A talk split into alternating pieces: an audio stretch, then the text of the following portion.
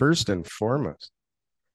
Recording in progress, TK. Happy Merry New Year. New Year. Holy Wow. smokes. What a year, Daryl. What a Crazy. What a ride, bro. Thought What a 2020 was ride. crazy. I don't even remember 2020. What the f- what happened in 2020? Was that when the when the big P word started? Yeah, that was crazy. This whole this has been like a big long blur, hasn't it?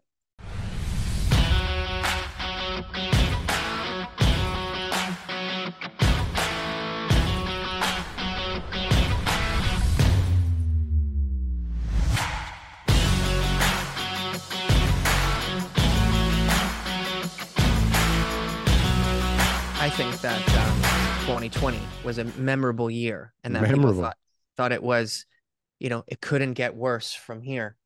You know, 2021, it was like, psych. We were, we were all destined for greatness. Everybody's a genius. Everybody's a genius in 2021. genius.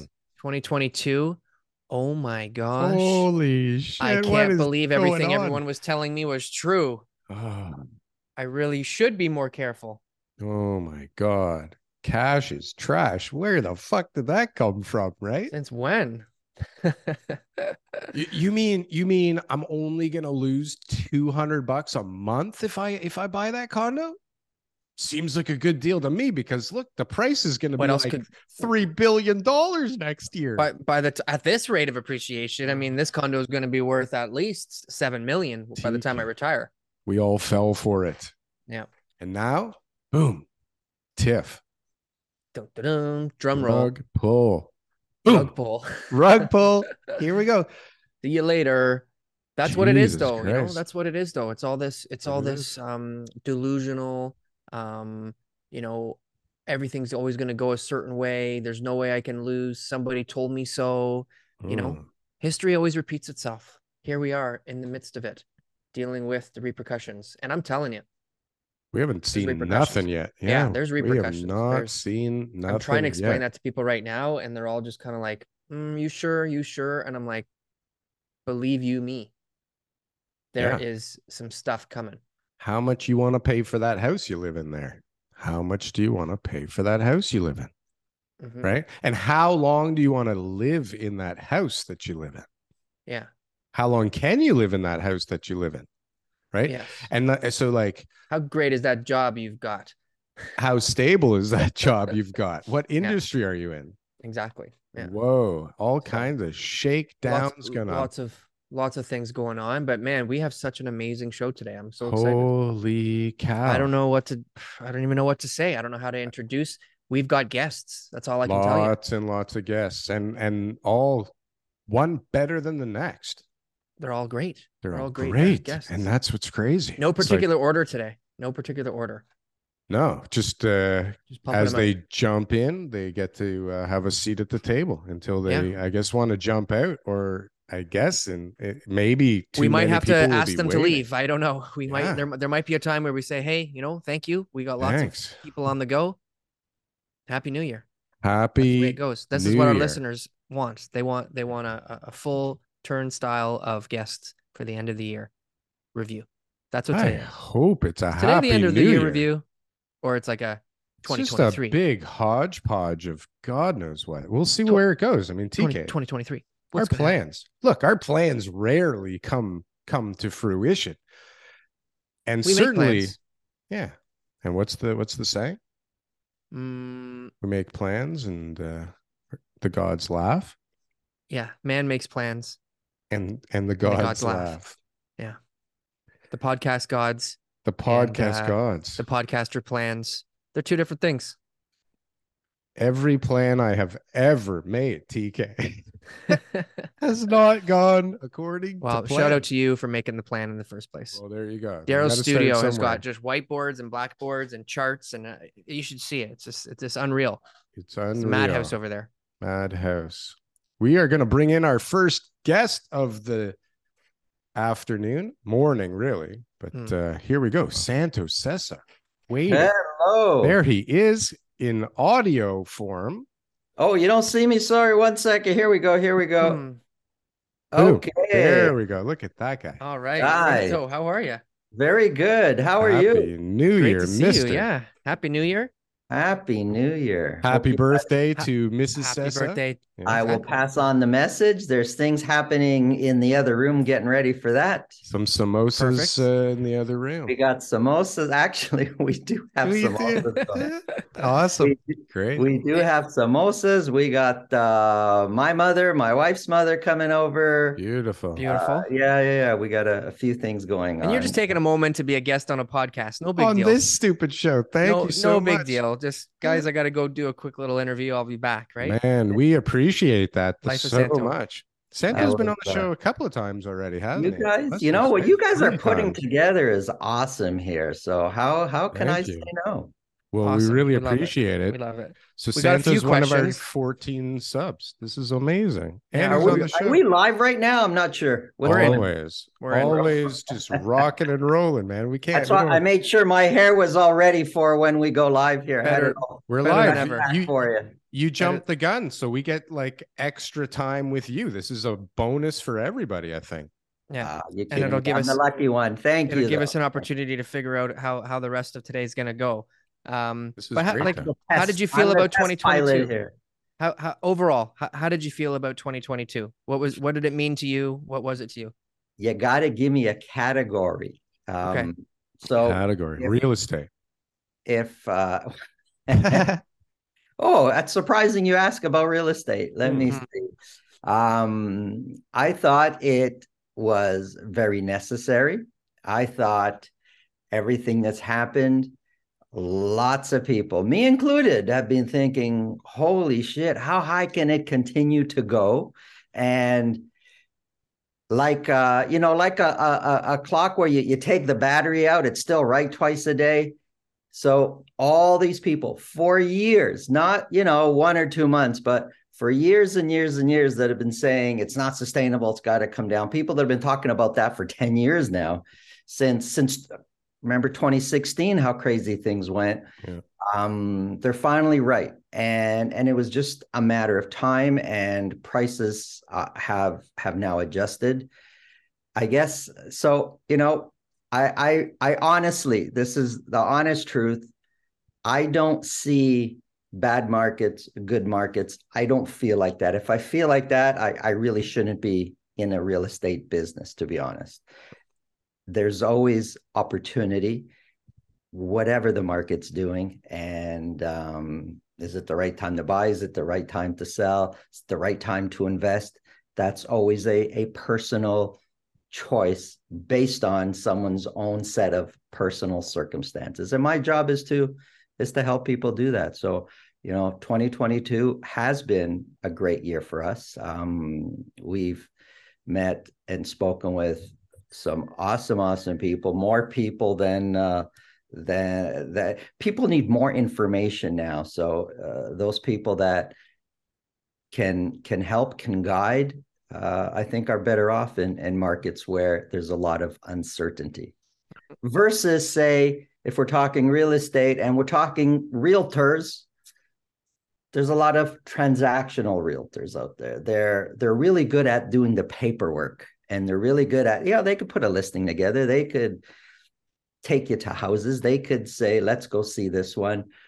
But when you get really behind the scenes and in in maybe some of the planning, some of the strategy, it's in these types of markets that that that the people that are really good stand out. And a lot of them are guests on your show. You guys do a great job of bringing good people together.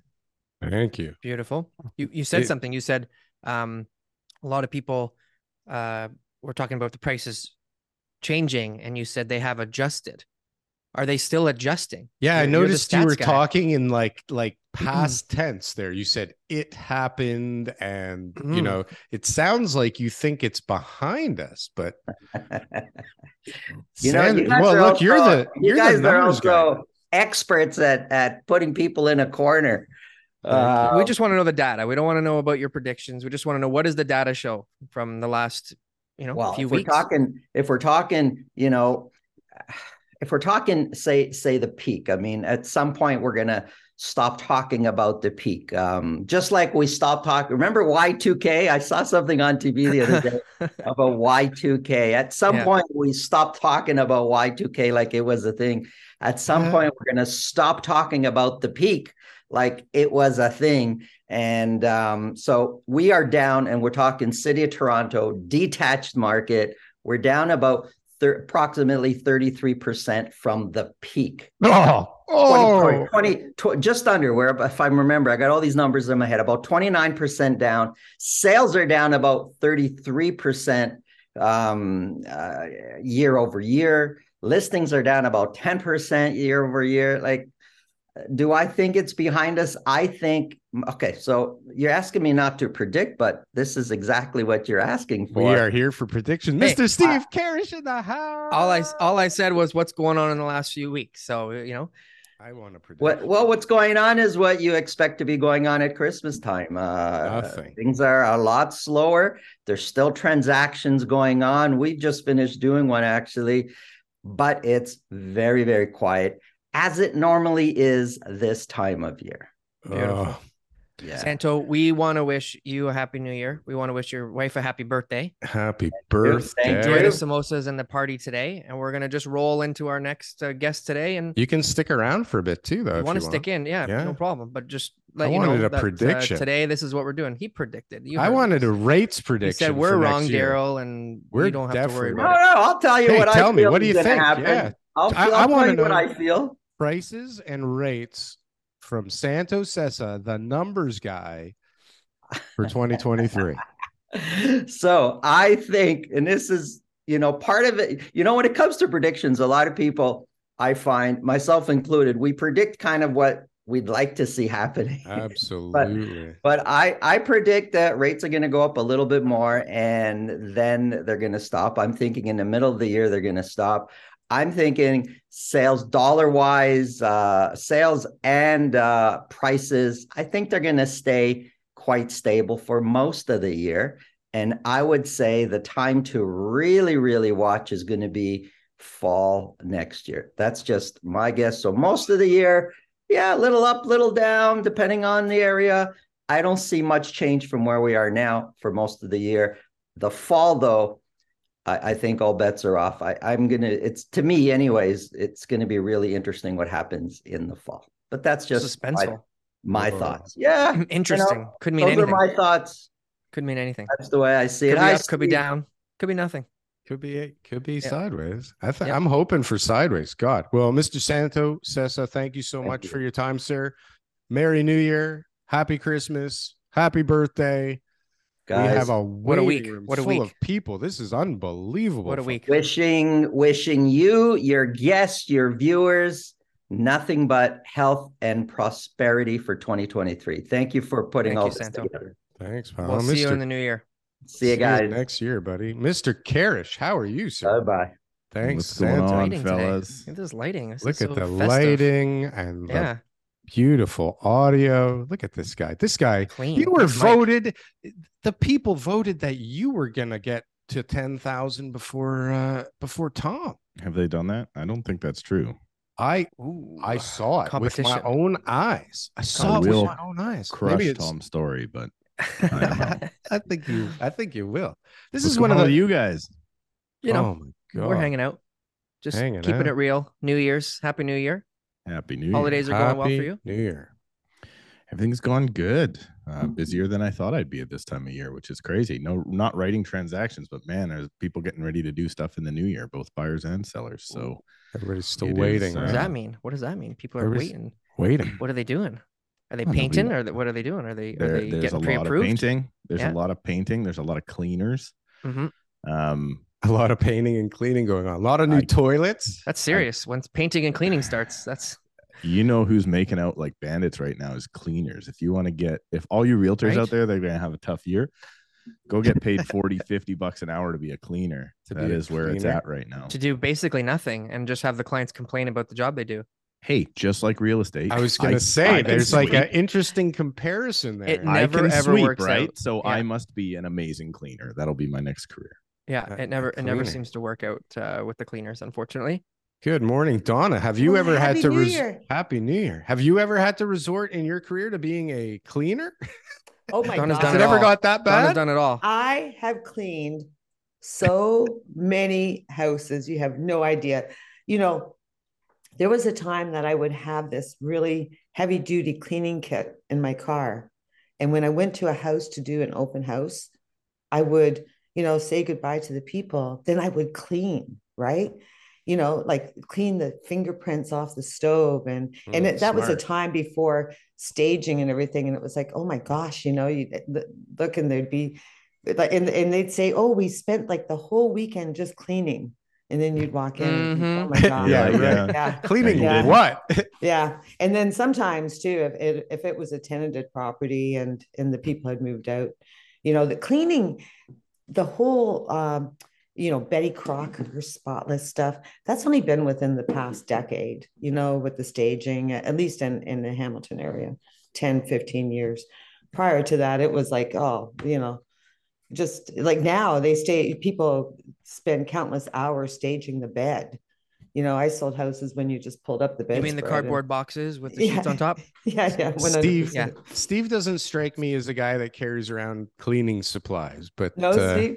I don't I know. haven't, man. I haven't met Steve before. Hey, uh, Steve hi, meet how? Donna. Steve. Donna meet Steve Steve. Donna. Hi, Yeah, Steve. we're we're Hamilton to Surrey right now. That's pretty cool. Ooh, Surrey, BC. Yeah. I'm moving on up. Okay. And I'm broadcasting from New Brunswick, right? From the hills Oh of New wow! Brunswick. Oh, look at look this at that. coast, Coast to to coast. coast. And I know, end. I know. Hey, I, I think we could probably start a radio show with that coast to coast. We could. Hope it's not taken. Yeah. yeah. But uh, we've got a few questions for Steve. So Steve, Yeah. you know, 2022, like how how was this year for you? And I don't mean like your business wise, but how did you feel about the sort of results and the events that happened over the, the course of the year? Mm, The results, if it's not in my business, in what manner then? that's right. What I'm talking about the the results of the interest rate hikes, s- sales Like slowing on down, the prices market. having a, a, a change. the, a s- cor- the story of 2022 is nobody saw the amount of interest rate increases we needed coming. That's the story. Mm. And as a result, we all made predictions based on um, a lot lower rate hikes than what we got.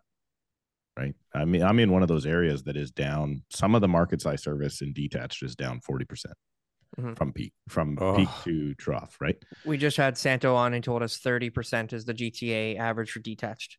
Oh, so God. Uh, but here uh, i mean the part that gets lost there is Ugh. how many people bought at that peak it's a very small amount of people um That's I a just- good point, actually. it- it's How not small? well we all pretend that absolutely everyone Right. uh bought a what is now a 1.6 million dollar uh house in my neighborhood for 2 million dollars right? They all didn't do that. Very Right. very few of them did it. That was the problem. There was so few listings that that's what caused it to go that way. Like i think we jumped something like 15% in the first 2 months of this last year and then of course we lost uh, you know let's call it in my market or in my particular area 25% so you know are we that much different than this time last year? Not really. Um are we that much different from the peak? For sure.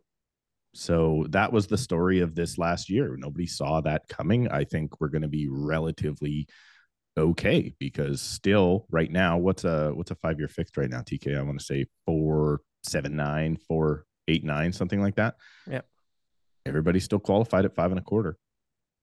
So we should be fine uh, except for the fact that you know groceries now cost 17 times what they did last year so there's other expenses but housing expense as long as you're not going crazy most people should be fine What's what's your ideal market then to be working in? Like we we really had quite like a few different markets this year. I'd say now we're in like a third phase, right? It was like A and then it was B and now we're in C. Like which market do, do you prefer to be working in? I mean, I, I think uh, when I was on your show earlier the year, I said like from a listing agent point of view, I love the certainty of the market we were in, knowing we were going to have an offer and then we were going to work, you know, this uh, amount of time on a listing. It created certainty, and that was great.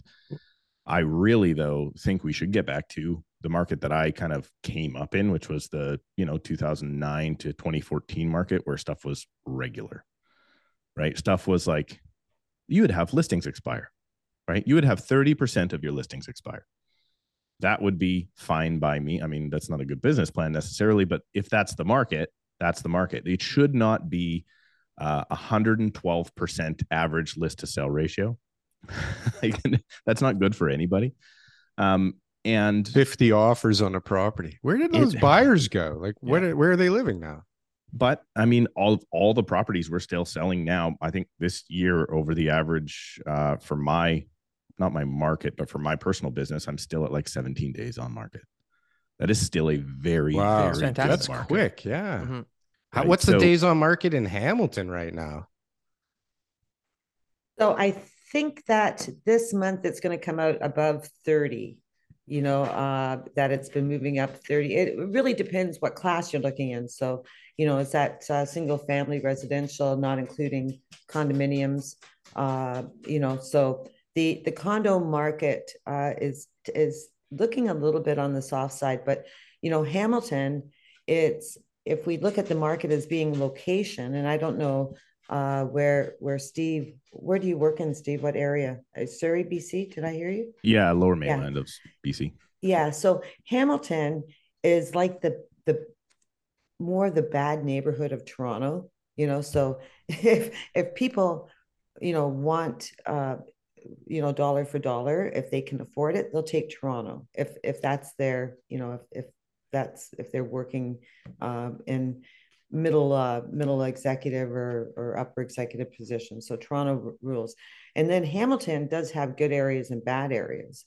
So you know what happened over the last uh, two years is those markets really got conflated. So you know they I, I heard a lot of agents say you know that bad area is now the new good area right well you know people Sure. are waking up and it's No. not really it's, it's, like They'll find oh, out once they move in oh and the damn price it that the they bad paid. area is back Yeah. again I don't mind being you on a busy street. Yeah. Uh, it's no So- big deal. you know who cares about the drug dealers so Yeah. that those those prices coming down drastically that's really skewing the, the market right you know so so we're seeing that repositioning it's just going back to where it should have been it never should have got up there that you know that house down um, in the lower city should never have been selling for on the mountain and that house on the mountain should never have been selling for what it you could buy in toronto for Yep. so i think we're just seeing that repositioning and uh, people who can borrow the money are being very selective.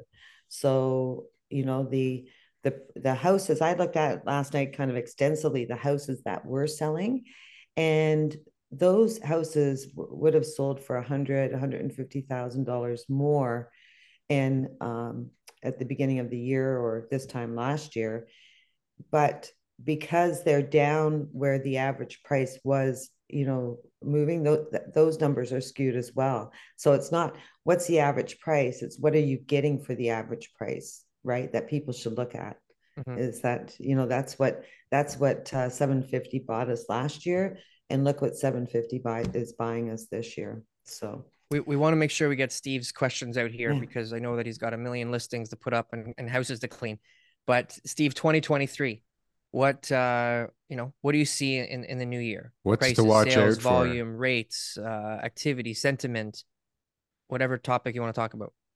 Um, I'm kind of alluding to what I said earlier. I'm shocked at how many people are reaching out to say, "Hey, we're coming to Surrey and we're heading your way, and we're interested in buying." From where? Um, uh, right now from Ontario, I've got. I spoke to somebody yesterday from the Sunshine Coast, which is semi-local. Um, but all people around, all walks of life, um, and they're just what makes sense.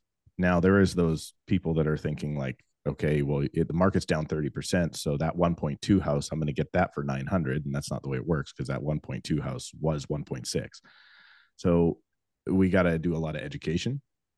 Um, Mhm. but yeah, I'm I'm shocked at the amount of people that want to still get in. That's where I think the big difference is between uh, now and 2008, and now and I, even though I wasn't around for it in our market, 1981 was a big crash. I I spoke to a developer the other day that was around in 1981, and his thing was like, in 1981, you did anything you could to get out of your projects, anything. Right.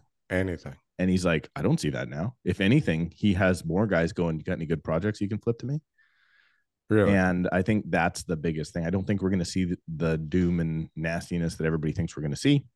I think everybody's generally fine. I think we're going to return to a state of hopefully normalcy.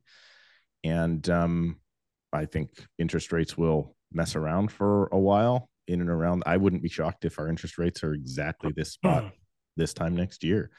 Just depends on whatever the inflation does. I think um, the Bank of Canada is going to probably take a much more measured approach. Like we're probably going to see quarter up, quarter down if we see anything at all.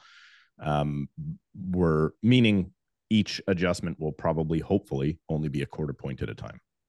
Right. That should give us some more certainty rather than seeing like a 1% interest rate increase like we saw on like my birthday this year, July 13th. That's not normal. That's not where we should be, right? We shouldn't be seeing those um, crazy spikes. And that that was a shock to the system for a lot of us. Absolutely. I Here's hear more volume then. hoping for quarter point increases next year, baby. Let's do you go think, quarter guys think point. we're going to see that? Do you guys Transactions think we're going to see im- uh, quarter point increases? For sure we are. At least one.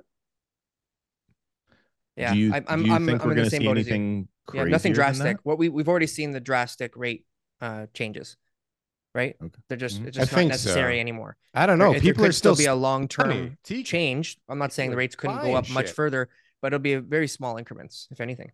People right? And be, are like you said, measured approach. I like that. That's a good term. It's going to be a much are- more measured approach because they really want to make sure that they're uh, m- doing the right things and not overshooting the mark. I think people are stupid and they're still spending, and the Bank of Canada may have to give us another shot across the bow. Yeah. Well, Mr. There he is. Karish, feel free to stick Steve, around. Anytime. Yeah, Tom we appreciate Story you. Happy New now. Year. Still have Donna Backer. This is crazy. We got a lineup forming here. Tom, TK. welcome. I don't know what Welcome. to do, bro. I knew this was going to get out of hand. This is great, though. Anybody, feel free to jump in at any point to say anything. Tom, how's it going? Thanks for joining us on the road. Yeah, it's uh it's going well. My Wi-Fi is a little shoddy out here, but I wanted to jump on and wish everybody a happy new year and see if you guys can hear me all right. We can hear you perfect. Loud and clear, man. Happy, New Year. buddy. Thanks for taking the time. Appreciate it. We know uh, Did you're a did Steve guy. say anything interesting or or nothing, Nothing. like usual? Zero. You know what? We, Zilch. we noticed though on the poll that went up that uh, the people think Steve's going to outpace you. Is that may did the bots uh, flip think- that? Did the bots? I think flip that yet? Steve's got like 10 fake accounts 10 and he votes on our own difference? polls. That's would- what I'm thinking, yeah. Well, you guys are both killing it together, which is amazing. Look at this. We got where? Where are you? You're up north in like Muskoka or something? Are you on? No, I'm actually east. I'm in uh I'm looking at Lake Ontario right now. So I'm Lake like on the way to Prince Edward County area. We got New Brunswick, Donna's New Surrey, Brunswick. all at the same Her time. vacation property. Steve's got- Surrey. Patrick Francie's going to jump in. He's from Alberta, so we're going to just cover the country right now. all Donna, we want to kind of hear from you out of, out of the markets that you've worked in the past. You know, what's your ideal market to be working in? You know, prices going up, prices going down, small increases, lots of inventory, buyers market selling. Like, what would you define as being the most ideal environment um, that you could be operating your business in? Mm, Well, I think that uh, when the like inflation is the that's the killer, okay? Inflation. So when households are faced with inflation, when there's financial stress, etc., those bec those become very difficult markets to work in, uh, difficult markets to navigate. So, you know, that's kind of where we are right now: inflation, fluctuating interest rates my probably the the best uh, markets that I think I've ever worked in has been you know that uh, 2013 to 2015 market before it took off, where where there was some predictability. So you know prices weren't getting haywire. You knew when you sold a house for you know five hundred thousand dollars that it was going to that your people weren't going to be underwater.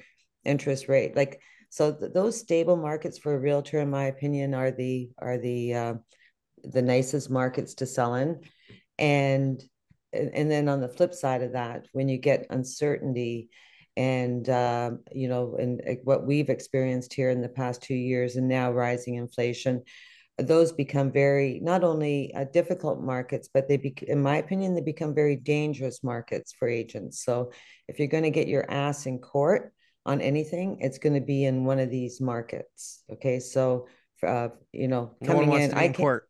What's that? Nobody wants to end up in court. That's right, because it's the Yeah. blame game, right? You know, everything was going great, and then all of a sudden, there's you get pulled into things, and then when, as an agent, when you get pulled into those things, you're not out there making money. So, uh, you know, there's that aspect. So, I would say of all the time that I've, I've that I've worked in real estate, my most favorite time was 19 when I first started, 1983 to like 1986. Then things got really crazy. And then uh, once again, um, after the financial crisis in the States, so 2012 to 2015. Beautiful, beautiful. Pa- Patrick's just joined us. Welcome, Patrick. Happy New Year. Happy New Yeah, Year. happy New Year, guys. We're gonna try and us. get to everybody here. We got people in the waiting room. Tom, how was 2022 from your perspective? Did you enjoy 2022? Yeah, I mean, because most of the year wasn't actually that crazy. It was just the first three months, right? Where like 2021 was an absolute shit show the entire time. so it was actually nice to take some time and not just be busy in the business. You know, what I was thinking about. I was thinking about like what could I come on here and say that is actually interesting to the viewer. That's not just real estate chatter. So yeah, please. Yes, Steve thinks nothing. So I talked with Steve about this, and we had heard this this line. So in 2021, we had a record amount of sales across Canada, specifically. You know, Treb had 125,000 sales. This year, we're going to end at like 75,000. And everyone was complaining. There's no inventory. There's no inventory, but there was inventory. It was just fast inventory. Hmm. And and if I'm looking at into 2023, I think it's going to be this weird thing where there's still less inventory. Like there's not going to be a lot to choose from, but it's going to be slow inventory. So I think it's just like we're still going to have an inventory issue next year, but there's still going to be all those buyers that are like, you know what, I'm still going to wait to see what happens here. But uh, I'm I'm excited about next year. I think there's going to be a massive opportunity. I bought a property in the last few months because it made sense for me for the long term to jump up the property ladder. But uh, yeah, 2022, I'm happy it's it's almost done, but uh, it was an interesting year. Interesting year to say the least. And Mr. Patrick Francey, thank you for joining us from where are you right now? Are you in Calgary? I, Calgary? am I'm in Vancouver. Yeah. Vancouver. Oh, so we didn't hit Alberta yet. Do we have anybody coming from there? He's at least Maybe. further west than Hey, listen, uh, don't, don't forget, don't forget, I'm bi-provincial, buddy. I am so Bi-provincial. He's representing Alberta today. representing. I can, I can, I qualify to represent Alberta. I've got businesses there and homes. So Awesome. Pa- Patrick, like the investor standpoint, I mean, like investors in 2022, like, whoa, what a story to tell, right? Like, was this a good year for investors? Well, I think it depends on where you entered the game, right, and uh, how you entered the game. There- There's, you know, there was a lot of emotion-driven decisions, and for you know those individuals who got caught in the FOMO and the hype, I don't know that it was such a great year. You know, it felt pretty Uh-huh. good, and then you know reality struck. The music stopped, and uh, when you when the music stops and you don't have a chair, uh, guess what? You know, it doesn't look so good. Other investors who you know stayed on a path and made data driven decisions and bought for cash flow or had an actual plan uh, with an exit strategy actually did okay and that wasn't that they were exiting this year or you know it was that that they have a plan and including an exit strategy so they weren't looking to make a quick dollar get rich really fast they weren't taking advice from their brother-in-law or sister-in-law or whatever and Mhm. uh, the next thing you know that uh, they were doing pretty good so i think it's a mix it's a real mix and uh, we have to understand what's going on economically to actually really see what's going to happen in 2023. And- And I asked this to another investor we had on the show um, a couple weeks ago. You know, like, what's the ideal market to be buying in as an investor? I mean, if the prices go up, you know, great, you're going to get that appreciation. Prices are coming down, it's like, well, fantastic. I know I'm not buying near the peak. If prices are flat, I may not get that appreciation. Like, ideally, is is an investor calculating that as as far as a good market, bad market?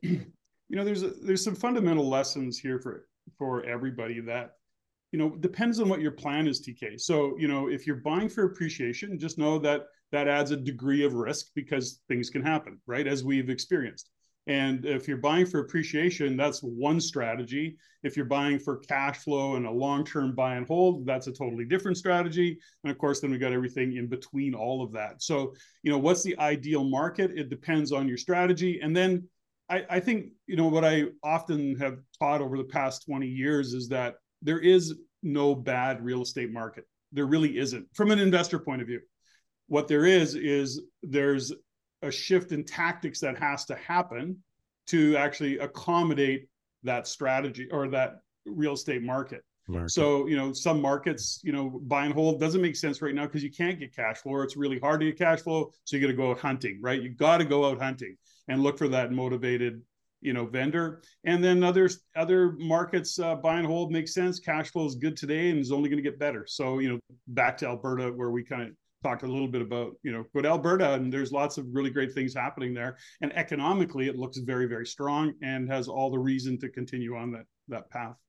Well, we know Justice Queen. Hello, Happy New Year, and she she's a big proponent of uh, Alberta, right? Mm-hmm. She's from Alberta, I think, right? You're Welcome, from Alberta. Ha- ha- happy New Year.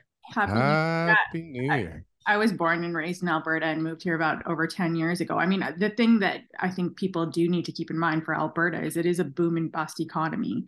So, I mean, people have to go in understanding that they did have a flat line for a very long time. So, are you okay with that? Because it really depends on if you're familiar with the economy. But I mean, the prices of the homes are far more affordable. And I mean, I'm always telling younger people that it, it's a good opportunity to move to if, if you could get like you know a career there. Like i mean if you're a nurse or you're a teacher you're kind of like someone that could live anywhere in canada why not right? Like if you can afford toronto. I mean i never used to kind of have that mentality of telling people to like move there ever before.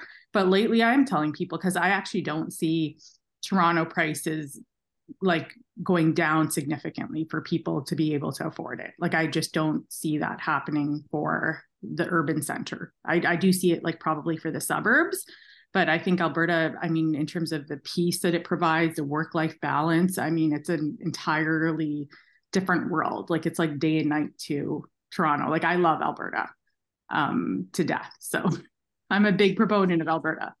So you feel like the the, the living um the quality of life in Toronto is is oh, yeah. decreasing and, and that's quality what of life i mean even like i mean i take public transit like i love toronto as well. Like i mean I, I live in toronto i love toronto but i can afford to live here. But i mean i do think from a quality of life perspective like i mean even in terms of healthcare in terms of the transit system um, like toronto's had over 10 years of austerity uh, they have a mayor that isn't really interested in making transit better. Like these are things that we need if if you know people are going to say that we're a world class city and you know you're going to market the real estate market as a place where everybody wants to come you do have to you know take care of that kind of stuff even with the homelessness like all the different things that are happening in the city I mean, a lot of people are getting like angry about like how things are in Toronto right now. So I think from a quality of life perspective, if you're looking for peace and quiet, um, a different kind of political outlook, I think that's another reason why people are moving to Alberta. Um, I think that they they they sort of like maybe like conservative values. Um, so I think that's like another point of view. And I think from a housing perspective, like if you look at Edmonton, the stuff that they've done with zoning, the stuff that they've done with missing middle density, they're like years ahead of uh, Toronto. Like they're years ahead of most places in Canada. Like they're very forward thinking in terms of their housing, in terms of their density um, all of that stuff. So, I mean, I don't know. I, I like Alberta. I do like Toronto as well. But I think from a quality of life perspective, like I see people over here and it's just normalized to work more than one job. Mm-hmm. Like this is just a normal thing. Like, oh well, just work another job. Like, I mean, I work. Get your parents to co-sign for the mortgage. It's no big deal. Everybody does it. I, I always used to say I always used to say in Canada, like we were so different from the states, where where in the U.S. they would like kind of migrate wherever the work was or the affordability was, right? Like it didn't matter where they went to school or where their parents were, and they didn't really give a shit about anything but where they could afford to live, right? And I, I always noticed that Canadians were nothing like that, right? Like we always stayed near home, and we always wanted to plant the roots kind of close to where we grew up in, and, and, and people are angry that they can't do that right now. But are we seeing kind of a shift in mentality in Canada now where we're, we're willing to kind of follow the affordability or are people going to start? Well, there's a, there's a, there's a part of it that, you know, just to speak to it really quickly, which is um, people, the, the work from home opportunity and the work from anywhere opportunity kind of changed the game, right? Uh, that wasn't as, you know, it was always there or it has become more like it became more common two, three, even before pre-COVID, right? But now that COVID is here and everybody got to actually practice it, you know, actually go, oh, hold, this does work, this can work. And so the work from home uh, cohort uh, really changed the game in terms of where people can live. It we saw the dynamics change in terms of the research that we we do, and in regards to housing overall, and of course from an investor point of view. So that's a you know that's a fundamental shift that I don't think is going to go away anytime soon. I think we're still going to have a big portion of our population, working population, that is is wanting to work from home. That and that changes where they where they live. What about you, Tom? What do you see? I mean, you're you're younger than at least me by by about a decade. What like no, but really, I mean, it's a different perspective, right? I'm I'm slightly biased, right? Like I was born in the city. I've only ever lived in the city, so I can't compare it to anything else. Um, I had a friend recently that visited from Calgary, and we out we went out for lunch, and he was like, you know, what is it about Toronto? Because he had only been here once before. I'm like, well, why are you here? He's like, well, I had to fly here because our company was launch, launching on the Toronto Stock Exchange. I'm like, yeah, right. So you flew here. So there was something here that you had to come for, right? So I mean, if you look at like whether it's like your favorite band, they're gonna play here. We have all the sports teams in Canada. The Hockey Hall of Fame is in is in Toronto. You know, Canada's Wonderland is essentially Toronto. It's Vaughan, right? But like it's right there. So all the things are there. But I do totally understand, right? Like if I the one thing with our jobs as real estate agents is I've kind of built up my business in this city. And I could move elsewhere and start from from the beginning, but it would it would take some time to build it up again. So I feel like I'm personally a little bit stuck here, not in a bad way. But if I was in a different career and I could move and I could go to Calgary and buy a house and understand that there's going to be some minus 40 days and get over that, I'd think about it. But like in my current situation, I want to be here. Um, so you know that's where where I come from on the topic. But again, I've never lived anywhere else, so i this is the farthest I've been is Guelph for University, and then back to the city, right? So right. it's kind of all I know. Well, there's a other another young man who joined the room, Mr. Daniel Foch. Hey, how's it going? Happy New Year. Happy New Year, buddy. And, and so so I mean, you you kind of I mean you you're kind of known for being working up north, uh, right? Yeah. North-ish. And um, I mean, that used to be cheaper, but now it kind of caught up. Um, but we're, what we're kind of talking about at the moment is is like are people willing to really move around the country now uh, because of affordability or or or uh, as Justice Queen saying um, like the the quality of life here in Toronto is getting worse right. um, right so so are are there factors at play that are are forcing people to kind of move around or be more willing to than in the past are you seeing that yeah for generation? sure i think i think data indicates that people are moving to more affordable locations but it's how many is the big question right like there's a lot of people moving to calgary the, the most people moving out of ontario are moving to alberta um, and they're most cases millennials the millennial cohort is moving to alberta why would they be doing that? Well, probably because they can't economize in a city like Toronto. Everybody's saying Toronto is going to become like New York. It already is like New York in a lot of ways, where people basically join this soul sucking economy and get stuck on a hamster wheel for 20 to 30 years. That's fine. Like, that's okay, but that's a consequence of being a world class city. A lot, some people don't want that. And the people who don't want that is probably a minority of the population, but a lot of them are going to places like Alberta. They're going to places like Nova Scotia where they can start a family, have a life. They're not coming back to Toronto. They're planting their roots there. Like this is the, reason that beer companies market to young people because once they're stuck with that beer or that type of cigarette, they're they're with them for their whole life. And now a city, you're literally attaching yourself to that geography. So these people are starting families in Halifax or Calgary, they're there forever. That doesn't mean that it's not it's not bearish for Toronto. Toronto is going to continue immigrating people. It's going to continue to grow as a world class city but it's it, and and affordability is probably going to continue to erode as a result of that. So I mean, for people who want quality of life, who want more spending power for their dollar, who want to be able to economize, they're going to other cities where they can do that in Canada. You see the same mobility across the United States. For people who want, you know, the sex appeal of the city, you know, to be in in the city of Toronto, to do the things that Tom was just talking about, to have that central location and be in, in Canada's World Trade Center, um, they're going to be in Toronto forever. The question becomes like who dies with more wealth? I'm going to say probably the people who made the financial decision earlier Just, just so everyone knows, so we got nine people total on on here now. Uh, At any time you have to go, go just go. you yeah, know, feel free to stick go. to We the have a couple people still You waiting know, in the we want room. to try to get everyone a chance to talk and uh, you know plan this property. We, appreciate we it. Greg Ewan's just joined us. I think Welcome, they just kicked me out of Happy here. So I'm going to say Happy New Year, everybody. Steve Um, Karish, Thanks, thank you so much, buddy. Happy New Year, Really Steve. Have a good appreciate it. Happy New Year, Steve. You bet. Cheers, Bye, guys. Really appreciate you taking the time. Yeah, guys, so I- much. I'm gonna jump out too. I got too, a, Tom. I got a Look at baby that. to wake up Tom. from a nap. The By the Tom way, Story Dan- Show bails simultaneously. Dan, you're wearing a hat of a company so- that's still in business. It's amazing to see. I know. Happy First New Year, everybody. Happy New Year. So I, I, there's a comment I want to make around Alberta that I think is important Tom. for for listeners, and that is that you know. So number one, uh, back to I think uh, uh, we talked. Somebody mentioned it earlier, which is that you know Alberta's an up and down market, and it's boom and bust, and these are all things that are attached to Alberta, but understand another fundamental about what drives that, which is what's going on globally. So just keep that one in mind. Number two is that people are moving to Alberta not just for cost of living, cost of housing, quality of life, et cetera. Businesses are going there as well because of those same reasons. And you know, plus there's no sales tax, right? There's not an HST, you know, that is a is attached to Alberta. So that whole cost of living is great. Um, and that makes a really big difference. But one fundamental thing that I'm seeing from an investor point of view, we, that which where we started this conversation from investors, uh, just a little warning, which is uh, we see I'm seeing a lot of Ontario uh, investors go into Alberta. They're going into Calgary. They're buying condos, and well, that is not necessarily bad. I'm going to caution everybody: the condo market in Calgary and, Ed- and Edmonton specifically uh, are not what you have in Ontario and in Toronto. Uh, I wouldn't, you couldn't give me a condo, and sadly, I own a half a dozen or more of them.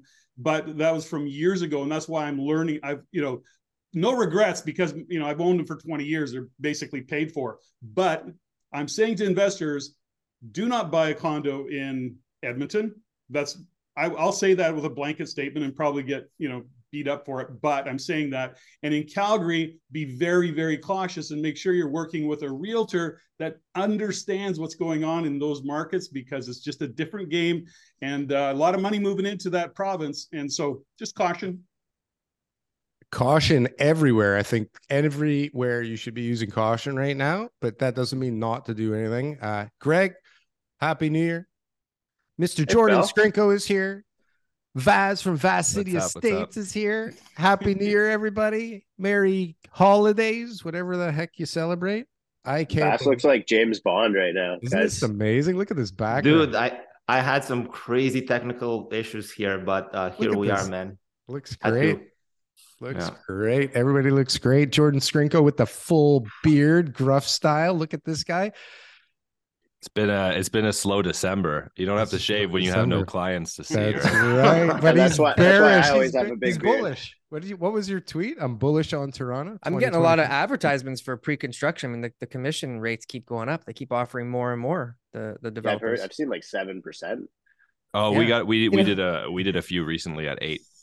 Eight Whoa. percent that you're Yeah. never gonna see half of. Ha, ha, ha. That's I talked to a developer the other day, and they said instead of offering discounts, it's better just to offer the realtors more commission.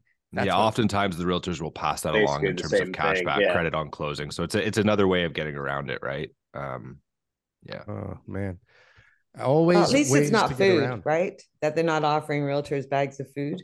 You know, that's the. Sure, someone is. Not yet. I'm sure that's it. Realtors should be offering bags of food. Like you guys should be standing there in the uh, the open houses giving out free food. This is uh this is insane. Mr. Ewens, what's happening from your perspective in planning? Are people still like putting in applications? Are people rushing to get things into the city right now? Yeah, I mean, from what from what we're seeing, um, I, I think it's probably slowed down a bit, but we're we're having a lot of people talk to us about stuff outside Toronto. We got a few projects in Toronto that we're working on, stuff that we've got lined up to start in January.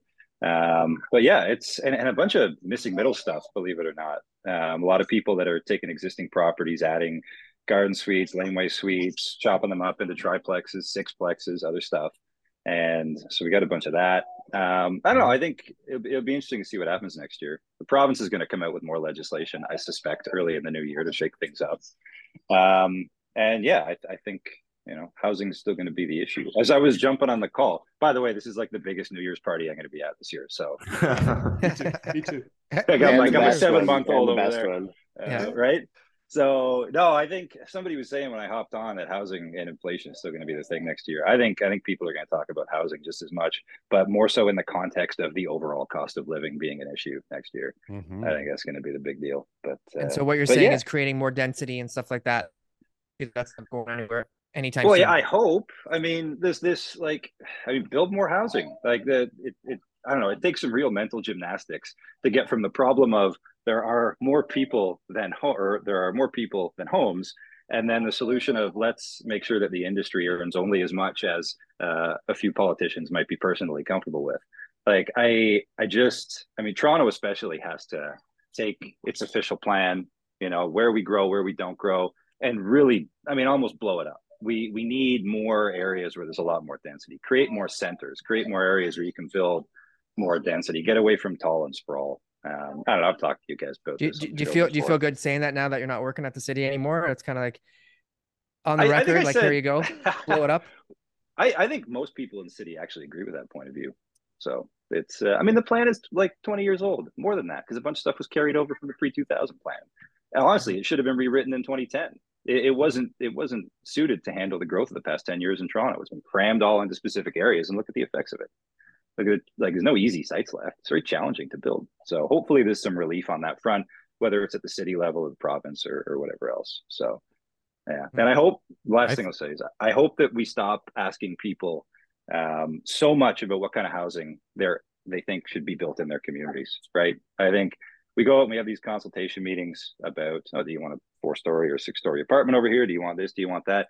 We got to start treating housing like infrastructure, where there's a demonstrated need in an area. Go out and figure out how to get it built. Yeah, we're So- tearing up my front lawn right now in December. It's almost January. It says it's not going to be done till May. Got no options, no choice. Right? Right. That's it. Uh, Jordan, uh, projects that are getting launched. I mean, you're hearing it from Greg himself. We need more housing. What do you Yeah. see for 2023? Are we going to have more housing created from from developers? Uh, well, I think I think uh, the the problem is just going to be investor appetite. You got to hit those sales targets in order to get the construction financing, and depending on what type of product you're launching and where, people are just sitting back and waiting. Right? It's very hard to swallow. You know, when everything's going up and everybody's making a ton of money, you know, it's very easy to look at a project that's thirty percent over market value, over resale market value, value, um, and say, oh, whatever, I'll still make money on it ten years down the line. But when when the market's headed sideways or worse down, it's very difficult to swallow a premium like that. And the problem is the cost of construction has risen so much over the last two years, but the price of the actual resale market value of condos has not. Therefore, the gap is at levels we've never seen before, right? So you're paying in some projects eighteen hundred a foot for a one bedroom, where the resale market across the street is at twelve hundred a foot. So how do you swallow that? And as an investor, and what I'm telling my investors is you don't. you, Don't you- do you it. don't. Yeah. Um, and so you have to look for other projects where a lot of the times, you know, projects that launched two, three years ago, unfortunately, they're closing sooner, but they have far better pricing because they're already mid construction. Some of these projects are priced at resale market value. But the reality is, and this is something, you know, on Twitter, I get a lot of heat for this. So, like, why would anybody pay these premiums? Here's the reality, and here's how consumer sentiment works 20% of the population is C type analytical people who are going to put rational thinking above all else. The rest of them are not. And so, what happens is people tell you, clients tell us all the time over thousands of sales clients will tell us price is their primary consideration when they're considering a pre-construction condo they're full of shit they just don't know it what what actually is their primary consideration is something else entirely and what i mean by that is if you have project a which is priced at resale market value but launched a year ago okay and project b which is launching today which is 25% more than resale market value, but has thousands of worksheets. So it's oversubscribed. It's what everybody else wants. It's the shiny object with all the buzz and hype. Everybody thinks they want project A, right? But when you give them, when you when you present that opportunity to them, it's objection after objection after objection. But when instead you get them a unit that's 25% above resale market value at project B, and you tell them there's 10 other people in line for this unit. If you don't want it, you have 24 hours to sign it.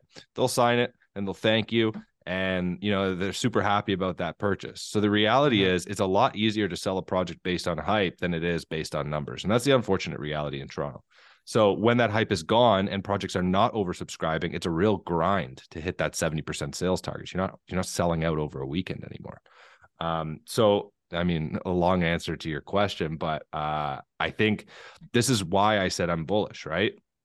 Um, is because at the same time as all-time high immigration, it's very hard for developers to pre-sell enough inventory to break ground right now. So you're actually going to see a contraction in housing starts versus what you would normally see.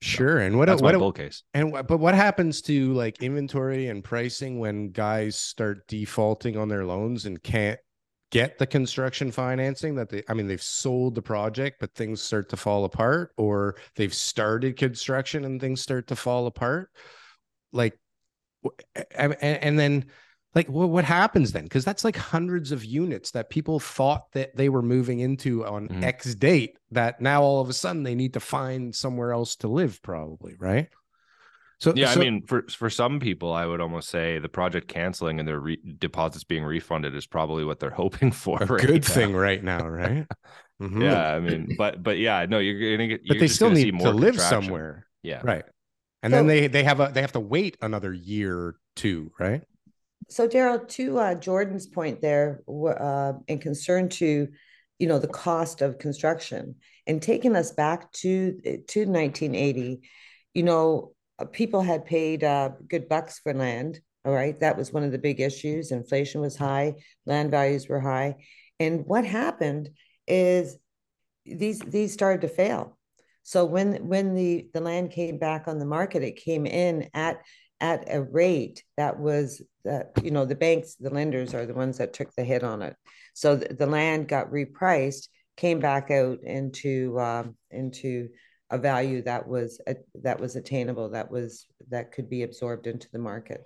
So i've been saying for a long time especially you know to my investors you know one of the biggest things that will kill you is overpaying for land right Mhm. you, you can't get into there and you have to do everything and, and weigh weigh all of the uh, pluses and minuses because overpaying for raw land will kill you for your investment it could kill you for your investment uh, uh, options down the road so Have a lot of developers, Daryl, overpaid for their land recently? Because they're basing all those pro formas on In the on last the two years, price per I, certainly. like I can't imagine how they haven't, but I mean, it really depends on where they bought and how they bought and what kind of financing they got. From Also, the what density vendor. assumptions, too. Yeah, Like- density assumptions. There's so many things. Mm-hmm. I think there's a there's a fundamental, you know, Jordan brought it up you know, a little bit, you know, just around the 20% who actually look at things.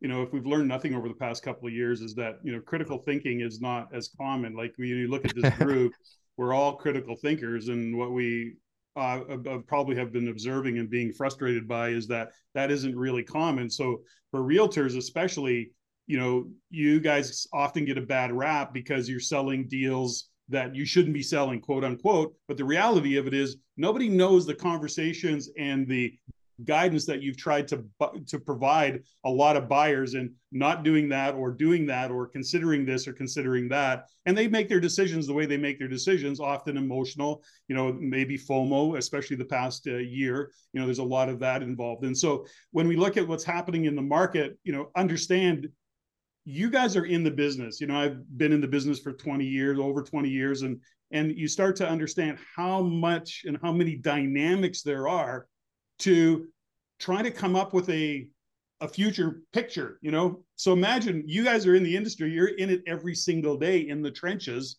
and you're even having like how do we connect all these dots to make sense out of it? You know don is going back to 1980 i go back to 1977 when i bought my first piece of real estate. So you know these are things that are really complex and I, you know, I don't know that there's a, a, real answer other than to continue to look at what the economic fundamentals are. We've got geopolitical issues, and then you're talking specifically about, let's say, Toronto slash GTA, you know, Southern Ontario, whatever you want to look at, and it is really complex. And uh, you know, I think it's up to us as leaders to do our best to give people, you know, options and they're going to make the choices they make understanding one fundamental that critical thinking is not all that common so you know yeah. Well, I, I, think from a development standpoint, I mean, find me someone who didn't think they overpaid when they bought it. And and I mean, with a long enough time horizon, most developers end up looking like geniuses, but now's a dangerous time, right? Like where this is not the same. I a couple of you on the panel may have been through this inflation thing. I was alive during it, but certainly not coming from a perspective of, you know, needing to understand it or or knowing what was going on around me. I was like 11 or something like that, 12. But now, like I've been through a crash and I got destroyed. I think everybody on the panel knows that that's kind of part of my story. I got killed in 2009 because I was overzealous and stupid. Uh, and, and, I saw warning signs, and people told me, and I didn't listen. I thought I was smarter, and and and I learned my lesson the hard way. But like now is this feels totally different to me. This doesn't feel like 2008, 2009. Mm. This feels like like nobody has control of anything right now, and things are just kind of like floating out there and you got a bunch of idiots trying to figure out what to do and like like honestly who's telling people to buy two million dollar houses on a Uber driver's salary? Like, what the hell's going on? And and and like, like, who is telling people to buy these condos where you're gonna be under every single month? Right, like those mm-hmm. pro formas I've seen, and like who we had, we had Santo on at the beginning Daryl, of the call. Just a question, just a question for all of you, because I've seen a lot of that kind of banter on Twitter but do you think that those are the outliers? That's is that the norm? Is that I think really, it's the you know, norm around here. That's the yeah. thing, and that's why things are so fucked. Isn't that the norm, Dan? Like you look at stuff with some crazy yields, but like most yeah. people look at them and go, "What the fuck is that stuff?" It's like, yeah, yeah. I think um, people in the GTA were comfortable buying cash negative for the past uh, twenty years because appreciation always made the deal make sense, right? I mean, it's classic US setup. For, it was a pro forma uh, line, like it was a line on the pro forma, like it will go yeah, up by this much, this many times, this many years. Like it, was just yeah, jump in were, yeah, yeah, jump in, everybody. Terminal terminal value, and and it always made sense. You take out the terminal value if you assume a no appreciation environment, the deal never made sense. And that to me isn't an investment; it's speculation, right? And that and that's Which what drove fine. it. Like, it was, that's, it was this. Cool, it was this sentiment yeah this sentiment is what drove it so uh, Patrick's question was, is this, you know, the, the minority? No, it's actually the majority of investors, right. In the, in the GTA. So because they all feel the same way, they're all sort of ringing their own truth by driving the prices up. You know, I made money, you make money, I made money, you make money, we all make money. Oh, and, and so it's driven by this sort of unnatural um, demand that, you know, everyone's just kind of like, I'm not sure what I'm doing, but I know if I keep doing it and telling everyone else, it's great. So why we've lost 30 something percent of the volume this year, right? As some of the numbers you've heard from 125,000 to 75,000, whatever, sales are down big time, is because that little unquantifiable measure, that sentiment that buyers had has disappeared. It's gone. The what fear of missing out is no is, longer there. Well, I was just going to say, is it unnatural or is it the is it the normal process as a major metro matures as a housing market? Like, hmm. did we not yeah, see I, this happen in New York, Hong Kong, London, Berlin? Mm-hmm. Yeah, I mean, if you look at like UBS, you know, real estate bubble index literally just reads as a list of cities that are, you know, places that people want to live, right? Like they're the most most uh, sought after places to live in the world. It sucks, like it, it, but this is the reality that Canada is facing, and and my, I've said this for for years before COVID happened, before emergency interest rates. The end of what this looks like for Canada is we fail, or, or at least for Toronto and Vancouver, is we we finish our life cycle as a, a city that ends up as a renter's economy. Like right. most world class cities are in that position. And so if you want to capitalize on that, you need to be somebody who's a provider of housing. And because, you know, you look at most of Germany, high institutional ownership of housing in urban areas, low home ownership rates, Switzerland, some of the lowest home ownership rates in the world. These are all economies that Canada aspires to be like, right? They're just much older countries than we are. And so they're further along in their in their cycle. So think about other OECD nations that you know 100 years ago people everybody in the world wanted to move to Europe right as an example. And now what have they ended up like? Canada is in the same position. The US was in this position maybe 20 or 30 years ago or 50 years ago let's say. And in a lot of cases they're very much a renter's economy right? So we're just much earlier in that trajectory. Like the end is visible here. It's just most people aren't thinking about it that way most people are thinking prices go up and it's this homeownership Ponzi scheme. But the reality is, you can find good assets to rent to people and create housing. That's where the money is going to be made long term. That's where it's going to be made. Vaz, what do you have to say? They have a plan in place, right? Which is, you know, the type of people that Patrick at Rain and, yeah. and you know, the people who are actually educated on it. But the people who are just jumping in, assuming prices will go up, don't have a exit strategy, don't understand how the market works, don't uh, don't know have any other plan other than one day I'm going to sell it for more money and speculating. That It's- to me is not sustainable or natural. That's something that you know will come and go and disappear, and I, I feel like it's gone. It has to. Well, the, I- the part that's sorry, yeah, the part that's the most funny, sorry, Dale, is is that no like good assets, good performing assets will appreciate in value too. Like the cap rate compression that we were seeing in some of the cities, like Cornwall as an example, which is one that I talk about. We were going from like during COVID, it was trading in like the four cap area, and we were buying pre-COVID in in six, seven, and we're buying seven percent caps again.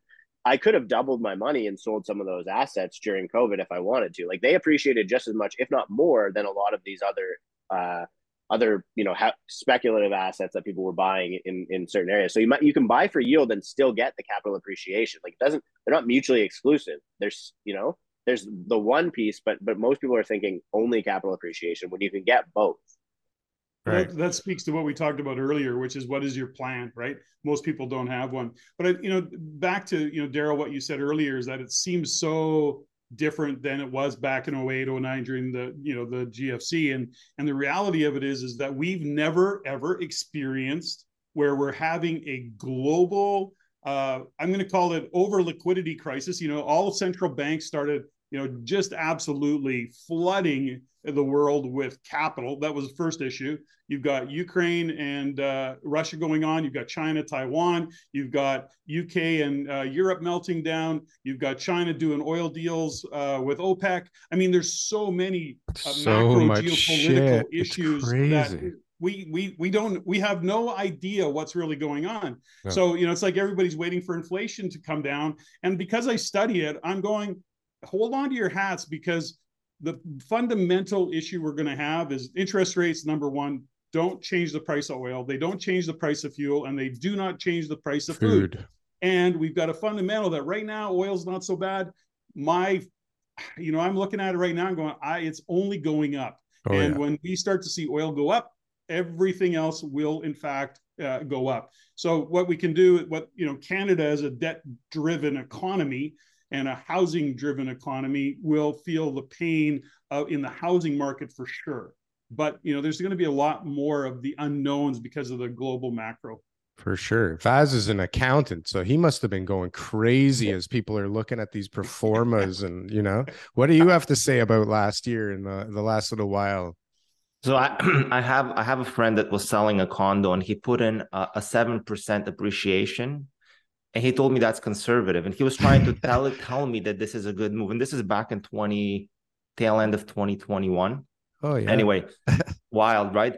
But I did want to make a comment. So I had Mark Morris on my YouTube channel.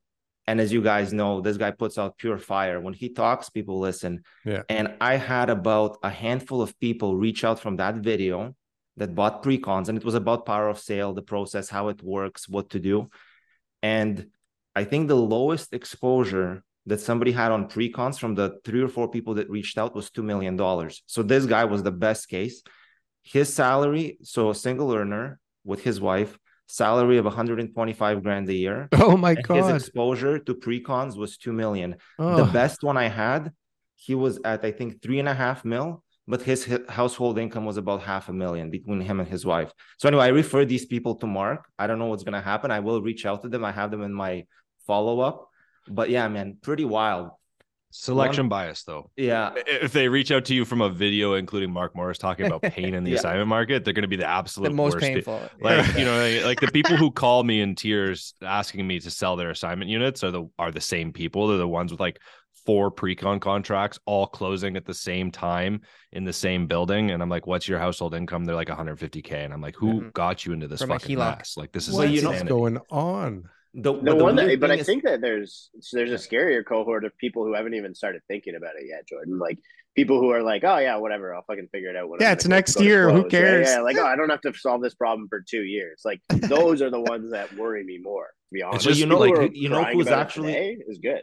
the thing that doesn't the thing that kind of keeps me sane is, is and, and keeps me sleeping sound at night is that like we have thousands of unit sales on my team and like the vast vast majority are just mom and pops with one or two investment properties and good household income and usually they're like they're spread across time. So like one of their investments will be like five five to ten years ago it's cash flowing it's not a concern. So it's just like I, I don't see a lot of like these these these lunatics who have bought five and and only have 100k household income there But may hold be you know more what? of them Here's- that i'm aware of i have no idea but They're the only ones that seem to call me.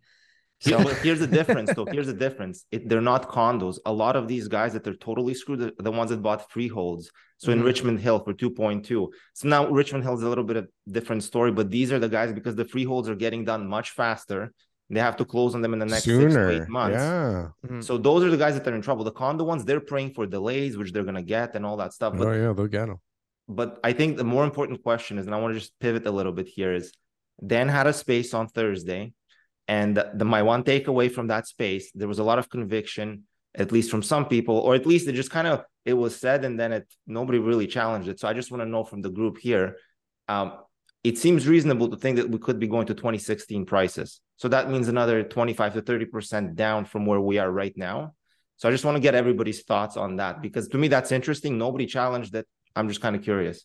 Well, we've got Nolan Matthias here, one of the top subscribed to YouTubers in Canada. Welcome, sir. How, great time for for for you to join. How are you? Hey, thanks Happy for having Year. me. Thought he was wearing a Beretta hat for a second there. A Beretta hat. What that's is that an Alberta joke? No, it's but it, no, no, it just looked like the logo when it was the thumbnail. I had to blow it up. I was excited. I excited. got uh what did I get recently? Canadian Girl Guides. They thought I was trying to hawk Girl Guide cookies. the black clover hat. Uh, yeah, that's the uh, they're doing influencer deals now. I heard the Girl guides. The girl. yeah, guides. totally. That's How you so guys all funny. doing? It sounds like I got here just at like the most interesting time, pre-construction and inflation. And I think price uh, forecasting. Price I, I'll answer. I'll answer Vaz's question. I, I think it would be. I think in certain areas it wouldn't be unheard of to see drops of that size. Like what's that peak to trough? Forty percent ish. I think Well, it's more. It's got to be more. yeah, in certain areas. Yeah, I, I mean, look at what happened in 2017. Like the market is not. It, it's able to shed 30 to 40 percent very quickly, and we just did it again. Like I, I think that the next question becomes how long do we stay at 30% reduction in buying power, right? Or borrowing power. And if we stay there for a year, then prices are going to continue to grind down because there's nobody to buy them. Hmm. I I agree. I, I agree with you. You know, the, the only thing like every time I've put sense into these assumptions, I get slapped in the face. Just like just betting against Toronto. That's why, like mentally, my brain is telling me, yeah, of, co- of course we're gonna grind down. But then I still feel there's buyers on the sidelines. I feel that the delta between getting a deal done right now is about five points, maybe 10. If somebody has a house listed for a million bucks and that's market and that's fair market based on most recent comps, there are a ton of buyers ready to close on it at 950 but they just want to front run a discount. At least that's how i feel based on my small sample size. So people are willing to to to go for it. It's just they just need to front front run a discount. But 2016 prices i, I guess i'm not a bull or a bear i'm just whatever you know i'm just trying to use logic here and it's a little bit scary and just the one anecdote i'll use being in markham in 2017 when we had a run up one of a house down the street from me, little bungalow, single car garage sold for 1.35 at the absolute peak in 2017. And then the same house two, three years later was 950. And now, right now, the same house was is 1.4, 1.3. So we're back at it. I can see the grind down there, or at least in at least in these specific situations. But overall, to go back to 2016, I don't know. I I need somebody to kind of walk It- me the, the well, it math. doesn't take much. So so here, first of all, let's okay. The the Bank of Canada, Federal Reserve, their their job right now, they've put it out there. They have to kill jobs. Like they want to destroy the job market, right? We haven't even seen that yet. Unemployment's so low, it's crazy.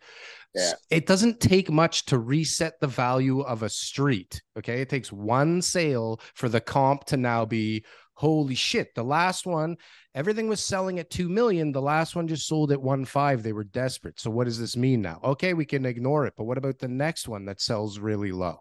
Or what about this area where all these people bought like they were so stupid and the the whole area gets disintegrated. Like these are things you're going to see developers that are building custom homes that get smoked. They were supposed to sell it for 3.2 and they can't even get 2 million for it. Like these are things that I think They have an effect on on the local kind of area. Maybe I'm wrong.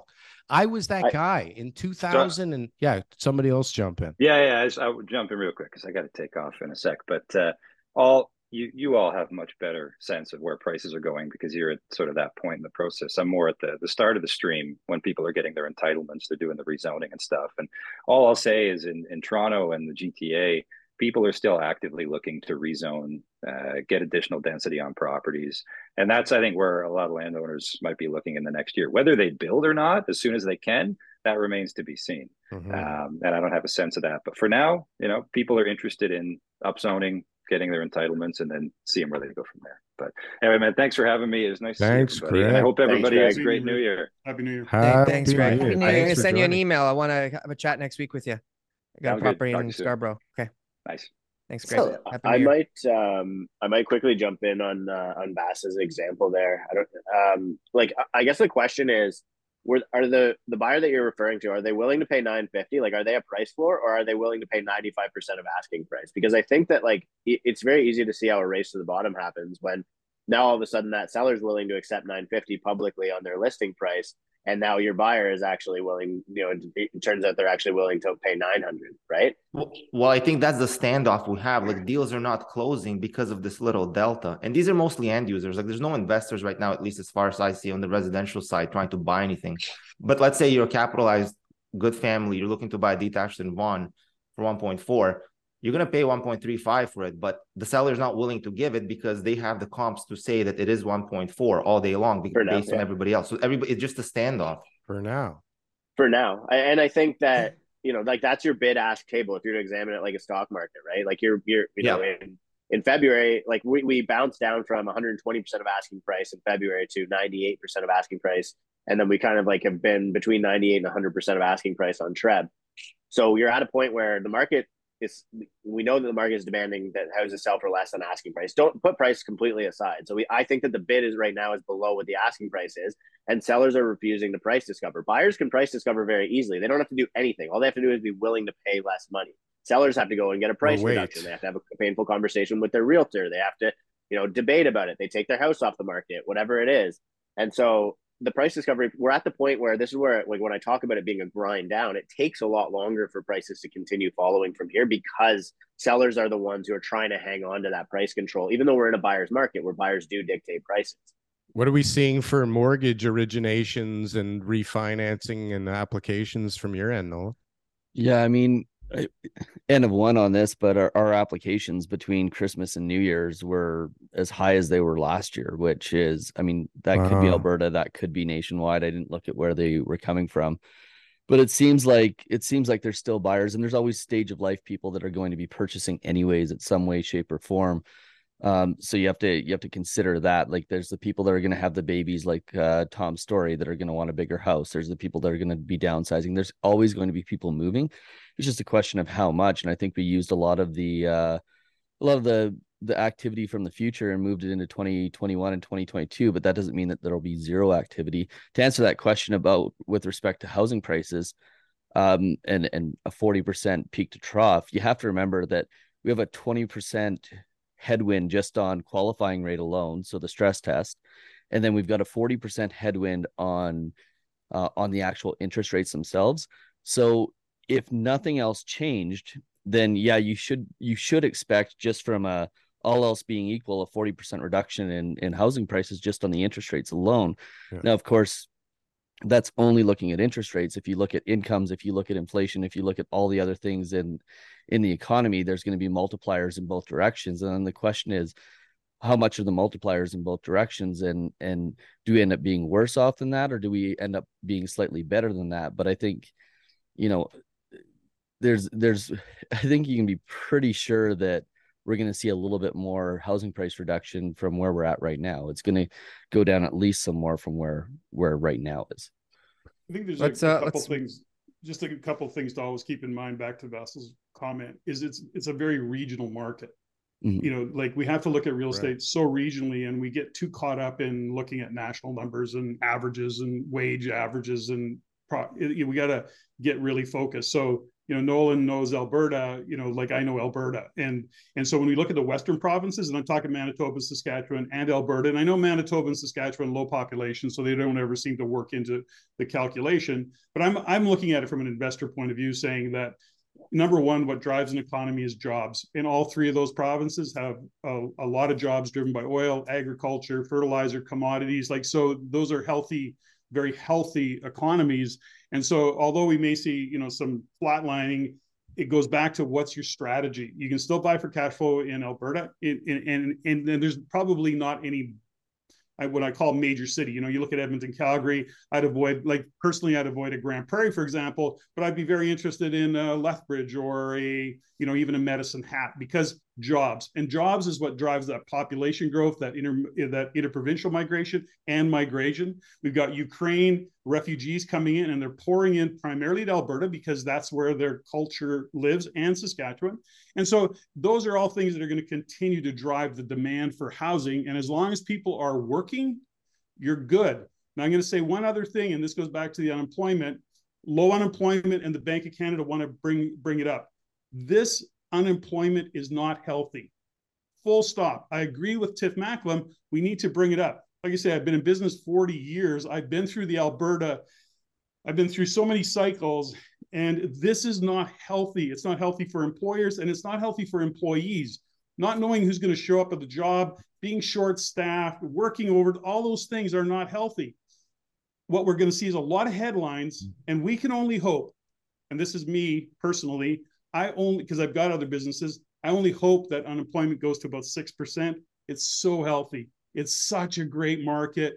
People come, they go. You're not being held hostage as an employer. Employees feel like they could go out and find a better job if they're looking, but they're not being drawn for, you know, a, a buck an hour kind of thing. So these are all things that when we look at what's happening economically, we have to consider how it impacts housing. And so regionally, I think Western provinces are going to do quite well. I think Ontario is going to struggle back and forth and having all these questions that you guys are asking because it is that uncertain and it's our major city. So them in Vancouver, of course. So a little bit I think it, a big the employment piece too is just trying to avoid a wage price spiral, right? Because you can't mm-hmm. take that out of that's the mm-hmm. type of inflation that you can't take out of the economy.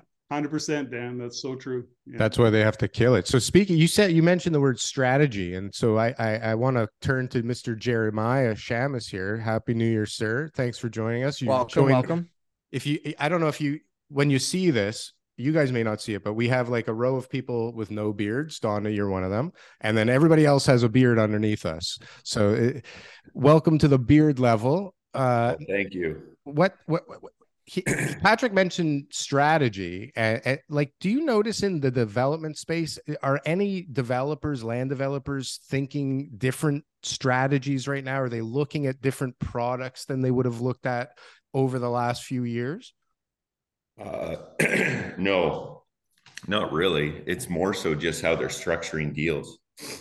Like everything's changed in terms of buying, but the product type hasn't changed. I mean, you just have a few specialized buyers who are doing, you know, specifically different types of products, like you know North Drive, which is doing high luxury stuff, and they're still launching. But other than that, it hasn't really changed on the strategy side. It's more so the buying, the structuring of the deals, because everyone right now believes. I mean, like everyone, we're going to be in a world of pain for two years and so everyone's buying unzoned land and no one wants to launch next year. So I think you're going to have record low launches next year.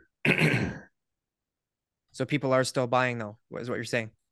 Yeah. And so what what are the prices yeah, doing on the buy end on land right now? Are they stable? Are it's, they dropping? It's all structured deals. I mean, like we just closed two deals the end of this year, one to a private um, not from Canada, but living in Canada type developer investor and then another institution a name you guys would recognize. And they both are structuring basically the same type of deal. So one was a very large vtb um, a first and a second structured different timing different rates.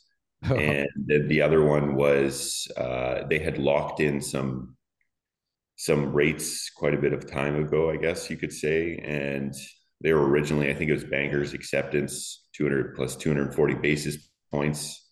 So, you know, like it, and there was like a year closing on after they waived their conditions. So that's not typical. What you're seeing typically now is, and I always joke because I had my team, I made hats for my team that says make the seller financing great again, make seller financing great again, because it's all we deal with.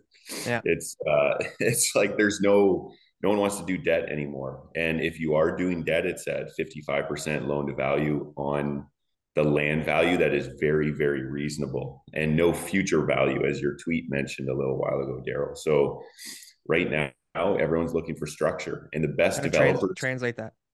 Translate that to the price is is, is not Well, what that's what I'm saying is aren't all of based on these- these other VTB deals. Th- But all of this is just to hold the price. No, at a, at a at a well, not really. value. No, prices, you know, prices come down 20%.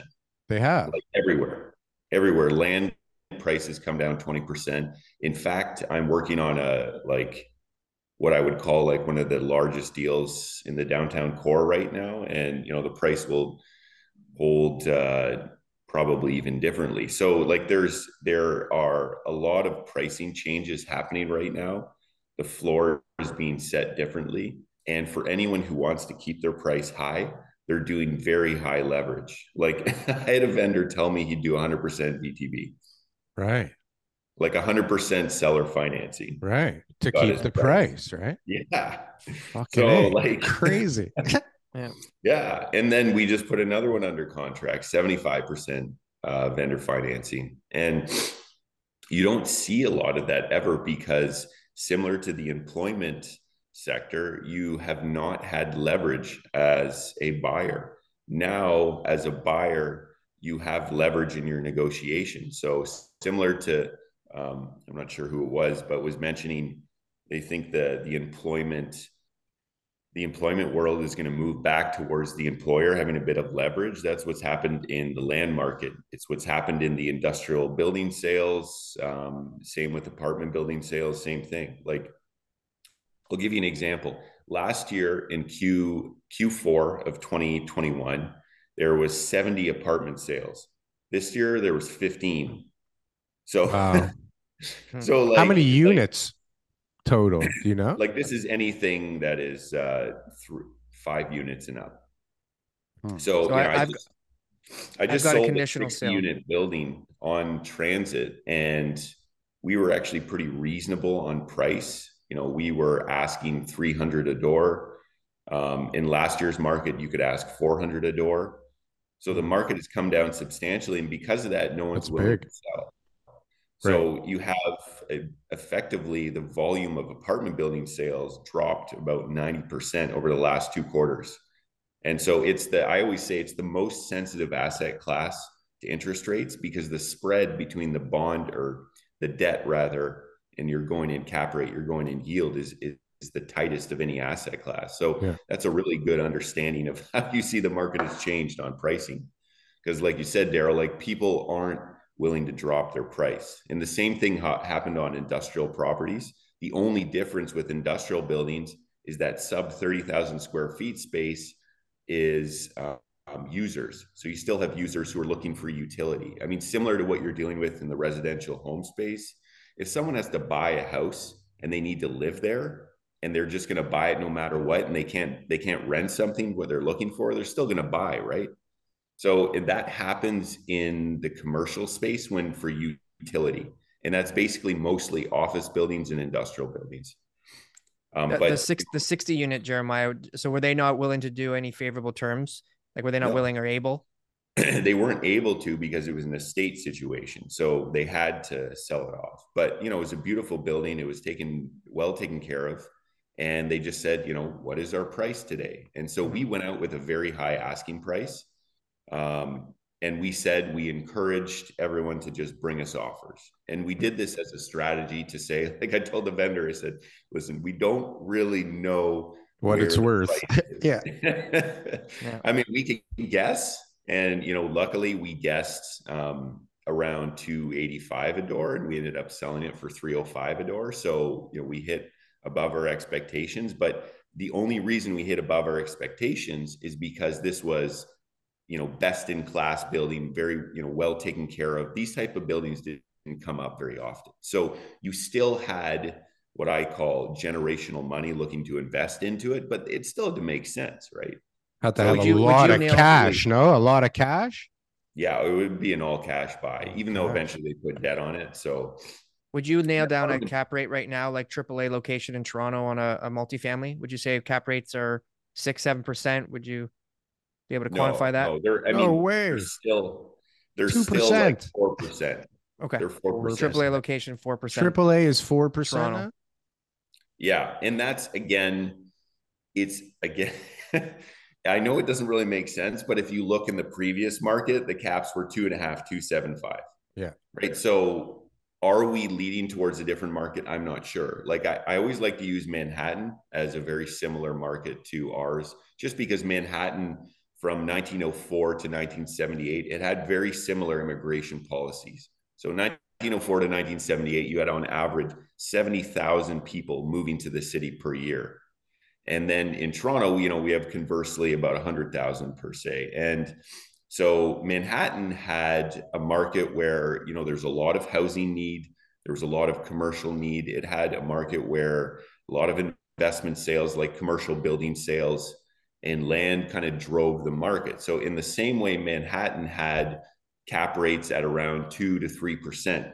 And when they had some changes in their market, their market is now at like five to six caps for apartment buildings. I They're mean, a disaster now, though, aren't they? it's a disaster yeah and it Yeah. has it does have a lot to do with the policy for um, uh, rent control there it's gone extremely liberal uh, they protect uh, the unit whereas we protect um, or sorry they protect the renter we protect the unit i guess it is um, and so they've had a, a substantial change in value in their apartment buildings so um, you know the caps have gotten quite a bit higher but the per unit numbers are still low or still high. So, in the same way, will Toronto's market move like that? I'm not sure. You know, there's just not, a, you see it in the volume now. You know, we had 15 apartment building sales in the last quarter, you know, com- conversely to 10, 70 in 2021. And 2021 was the highest year we had for apartment building sales on record. It was uh, almost 3 billion and 200 transactions.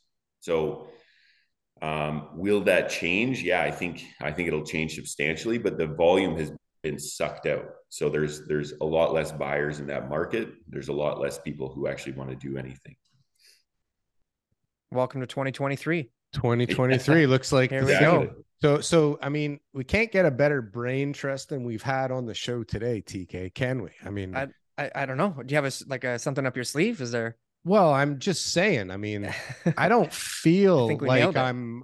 Well, I think we definitely nailed it, but I don't feel like anybody knows what's going to happen next year. I mean, I think everybody's just kind of bracing for impact, right? Like Mhm. it's like I we don't. Maybe. But It would but be but stupid to make predictions because we've all like. Is there anyone here who's over the age of 50? Like, uh, sorry, I don't. You don't have to answer that, but no, like I, thank anymore. God, no, no, not anymore. Exactly. So I just say like we've never been through a market cycle like this. We don't know what's going to happen. Nothing all like the old guys that I'm talking to, old guys and girls, they're you scared. know, they're telling me that, that like the volume's going to drop out.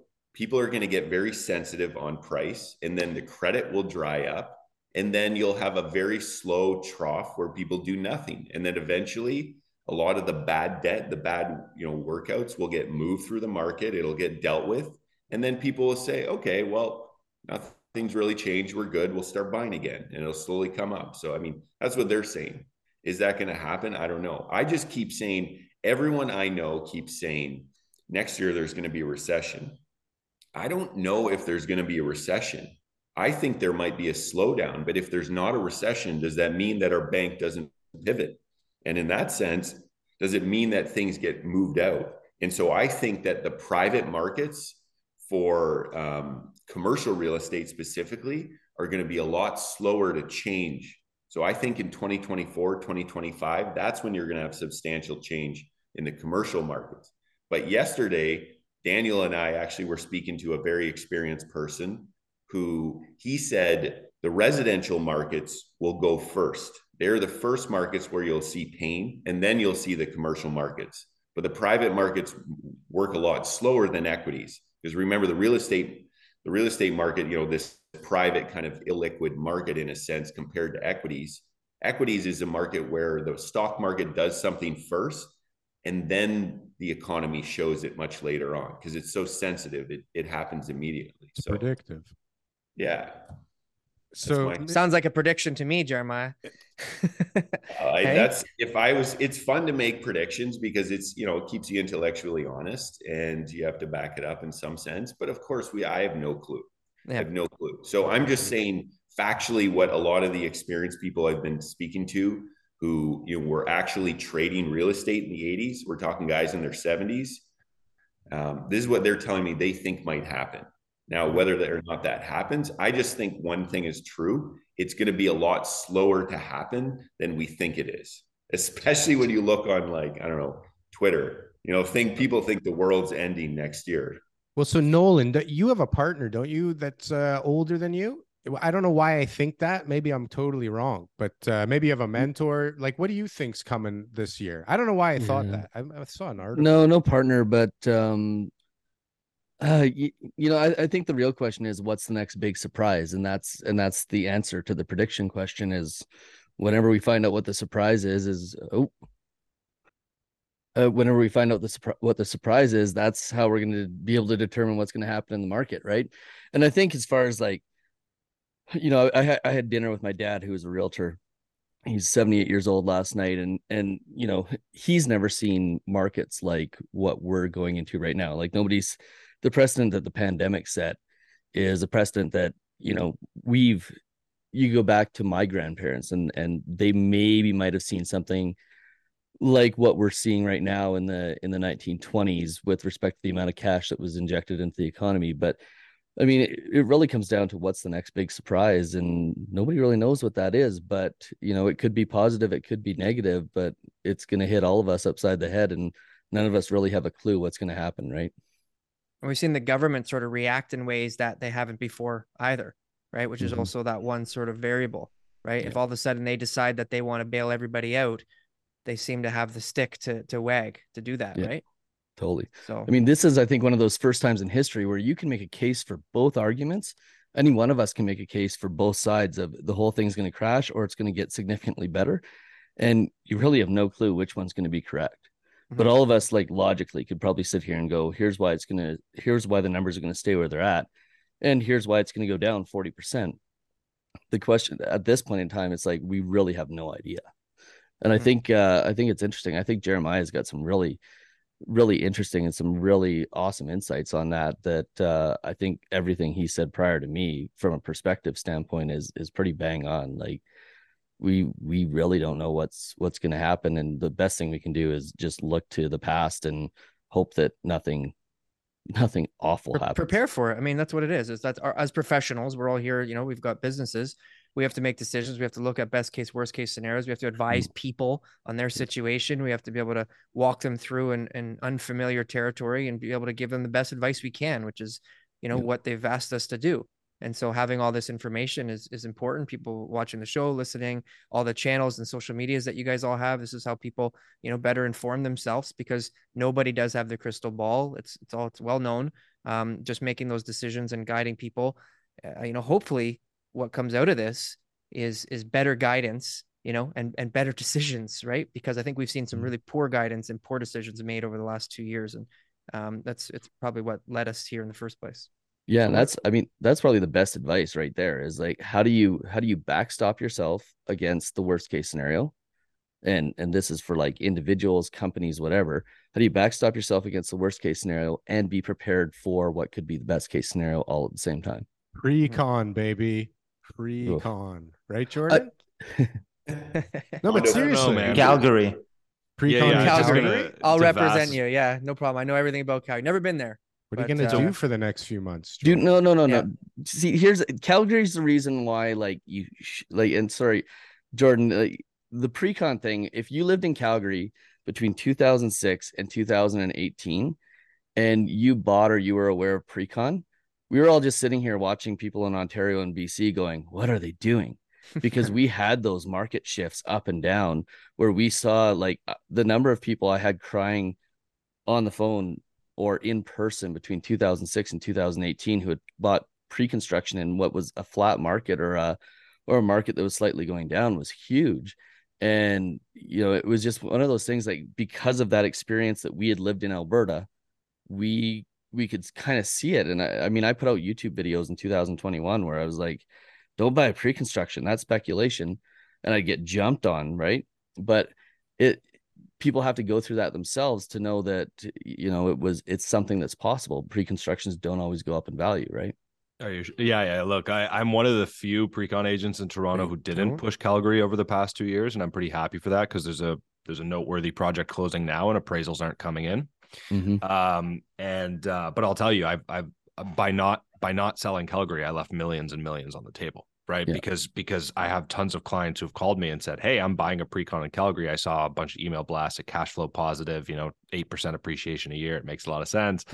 um, like, can you sell me a unit there?" And it's like, no, unfortunately, I can't. I don't really work with, with. I mean, there's one builder I work with in Toronto that builds a lot in Calgary, so other through there, sure, but through through most of the builders in Calgary, no, I can't can't help you. Um, but yeah, no, it's interesting to watch in real time. Like right now, projects that are launching in Toronto are struggling. It's a grind to hit their sales targets. But it, but if you uh, are they hitting them here? In, sorry, are they hitting them here? I don't know. It depends on the project. Like you, you look at a project like Forma, did, right? right? At two thousand bucks a foot, and Forma, Forma sold what they needed to sell, and and and Theater Park is right next door at you know 13 1400 a foot all day long so that was a, a, surprise to me so sometimes even as somebody who sells pre-con full time like sometimes consumers shock me and right now one of the things i'm seeing is you know, it's really hard for me to sell stuff in Etobicoke at 1200 a foot, but it's um, very easy for some of my colleagues to sell stuff in Calgary at 800 a foot. So it's yeah. very interesting to watch the capital pour from Toronto into Calgary through this downturn. Well, and they've shifted their tactics, right? Like Elm. Wasn't there there's a project right downtown Toronto that sold extremely well. Sure, Yonge Street. Yeah. Yeah, Eight Elm did really, really well. Sure. Now but th- oh. they they'll probably be okay. When is that thing going to close? That's like seventy stories. Like that thing won't be built for twenty years. I, I think you'll be getting a lot longer uh, closings now. They'll be like, all right, twenty thirty one, the best project downtown yeah. is being launched. Hundred percent VTBs. We've got fifteen hundred worksheets. You know, all the developers are going to be lenders soon. Yeah, it's also testament to my point. Zero percent deposit. Um, Eight Elm and and Forma are testament to my point earlier about like it's it's funny that you know a lot of people think that price is their primary consideration when they're buying pre-con, but truthfully, like they just want to feel like they got something other people couldn't because, um, you know, you, you look at a project like Pinnacle uh, Sky Tower, right, ninety five stories, Yonge and and um, and Queens Quay there, and uh, they had they recently did a price increase, but around the same time as Forma and Eight Elm were launching, they had units, all kinds of one and dens at at fourteen hundred a square foot, which is only hundred dollars a square foot more than resale trades at Harbor Plaza and at Ten York. Yet those units sat there while people ate up two thousand bucks a foot at Eight Elm and, and, and Forma. So again, it just goes. Is that what Eight Elm went for? Uh, close to it, like seventeen fifty to eighteen fifty. Yeah, depending on the size of the unit. It depended a lot on the size of the unit um wow. but uh like just the really small stuff. But anyways the point the point i'm making is just like Yikes. you know the pre-con market is anything but rational. Um and at least for the last few years it's been like that. So where do we go from here vaz? What's next? What are you what are you worried I, about next year and what are you excited for next year?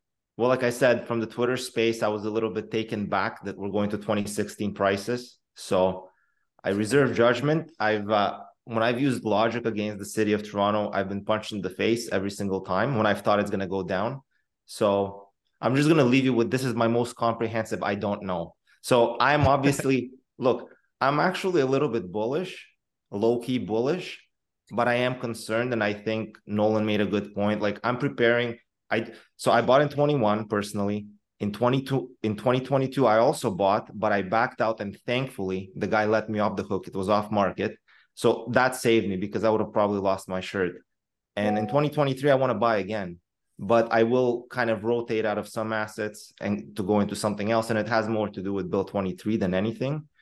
What are you um, buying? Sorry? What are you buying?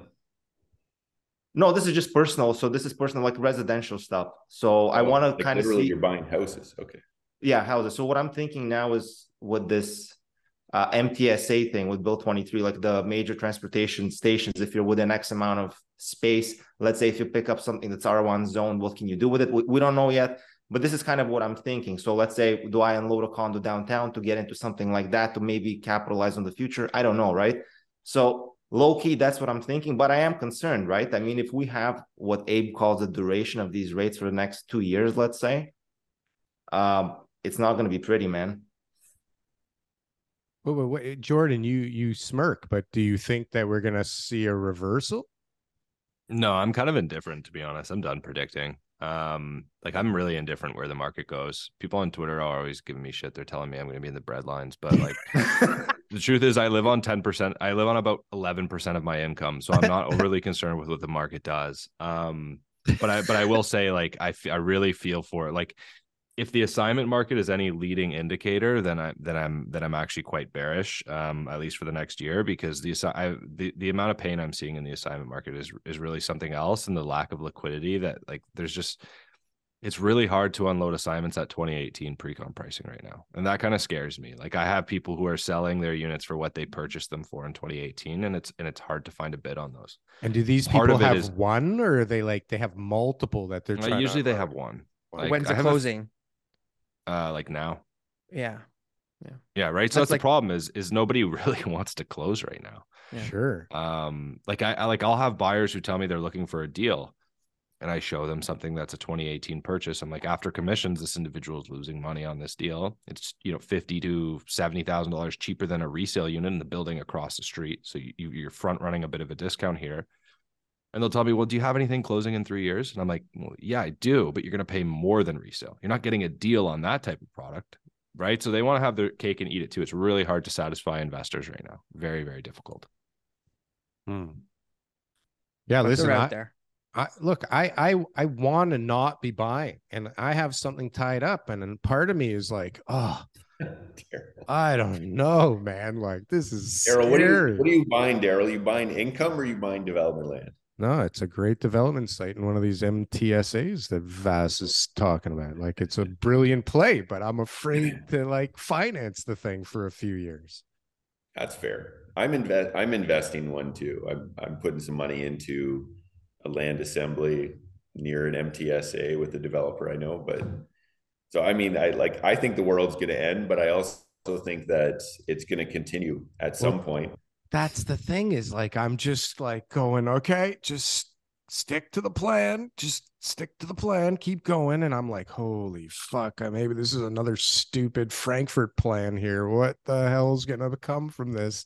I don't know because it's all going to be about timing right now right? And at least i've been working on this one for a while so like my sellers are not really um, in tune with the current marketplace right? Like they think so, it's still old pricing so I, I, I tell people to then sit and wait. sure. Like realistically, you know, there should be some discount to last year. It just, it's just the way it is. Like we were in, when you look at the amount of money pumped into the market, it kind of makes sense, right? There was like what, $14 trillion pumped into the markets around the world. Like you have, you have effectively the different types of asset bubbles have come down taken that cash out. More. Like the crypto market was yeah. like four, you know, four trillion or something taken out. Of the stock market was like three. I trillion. just saw, I just saw a tweet somebody put up. I think it was like eighteen trillion dollars has been taken out of the market this year. Yeah, and that's yeah, and that's kind of realistically where the market need to go. Which means that everything that went in is out, and rates are seven billion times higher, and I think is there anybody on this panel that doesn't think we're going to get at least one more increase next year? Anyone? Jordan? No. So everybody thinks it's still going up. They've the taken out 18 trillion. Unemployment is still like what is it under 2%? Some fucking scary stupid number. Yeah, but Daryl, I always I always I always fight this number. I don't think the unemployment is as low as you think it is because the the way that they they trend that data or they track that data rather is quite different than Bro, if you saw my roofing crew, you'd think it was even lower that number because I guarantee you those guys are not on any list anywhere. And that there there's the reverse of that like i'm no no number makes sense but you can see just out there like my daughter went in to get a job she left the place with the job along with five other people you see No, people that- getting like 20 point. grand more to just move to this other company like it's crazy still right now but That's they- my they- they- point. Is that there's there's more jobs everywhere because there's all kinds of little ways to make cash. Right. Right. So you have people like Jordan knows this better than most. I mean, you have people who are making money off of any kind of online platform. So that so you know they they're not in the labor pool, so they don't need to get a job, right? They're not actually out there looking. So I think the numbers are completely skewed. Like I'm in Hawaii right now, and my little with my little brother and my brother's friend from LA, and the one fellow he runs an influencer management company, and he's got a hundred different influencers, and like fifty of them make over a million a year. Like we're talking like one one girl is telling me that um, she makes $120,000 just from one fashion company to post per year. And that's just one company. Like these are like this, the world of employment has completely changed. And you can make money anywhere because you have access to employment anywhere, right? So you can pull in from any kind of labor pool across the world. So I don't think the labor numbers are as correctly, you know, I guess defining what our market is doing today because it's not going to actually matter. And that's why there's so much money anywhere, everywhere, is because you can pull little bits amount of money from everywhere. So until you have like mass chaos across the entire world, I don't think those numbers are going to change. And so Well, TIFF and all this isn't mass chaos. What does mass chaos around the world look like if this is not? That's the thing. like that's you know that's like Great Depression era stuff, which I don't hmm. think is going to happen, and I hope it isn't going to happen. So, in other words, like Tiff is looking for pain. I don't think I think he'll see some pain, but it's not going to be on the records that the Great Financial Crisis had, because there's not enough people in the labor pool actually being part of the data set, because they're out there you know like the jordans of the world they're putting you know content out and they're able to make money off youtube off i don't know off all kinds of different platforms right It's not even just it's not even just the content creators. There's a whole market on the back of that of just Oh people who God. eyeball ar- arbitrage. Like I I know so many young people in their 20s that are just like social media managers and they have 10 clients, right? And or they're or they're Facebook ad managers or Google ad managers and they're not even that good at Google ads, but they're making, you know, quarter million dollars a year. Like there's tons and tons and tons of it's crazy. It's a it's wild out there.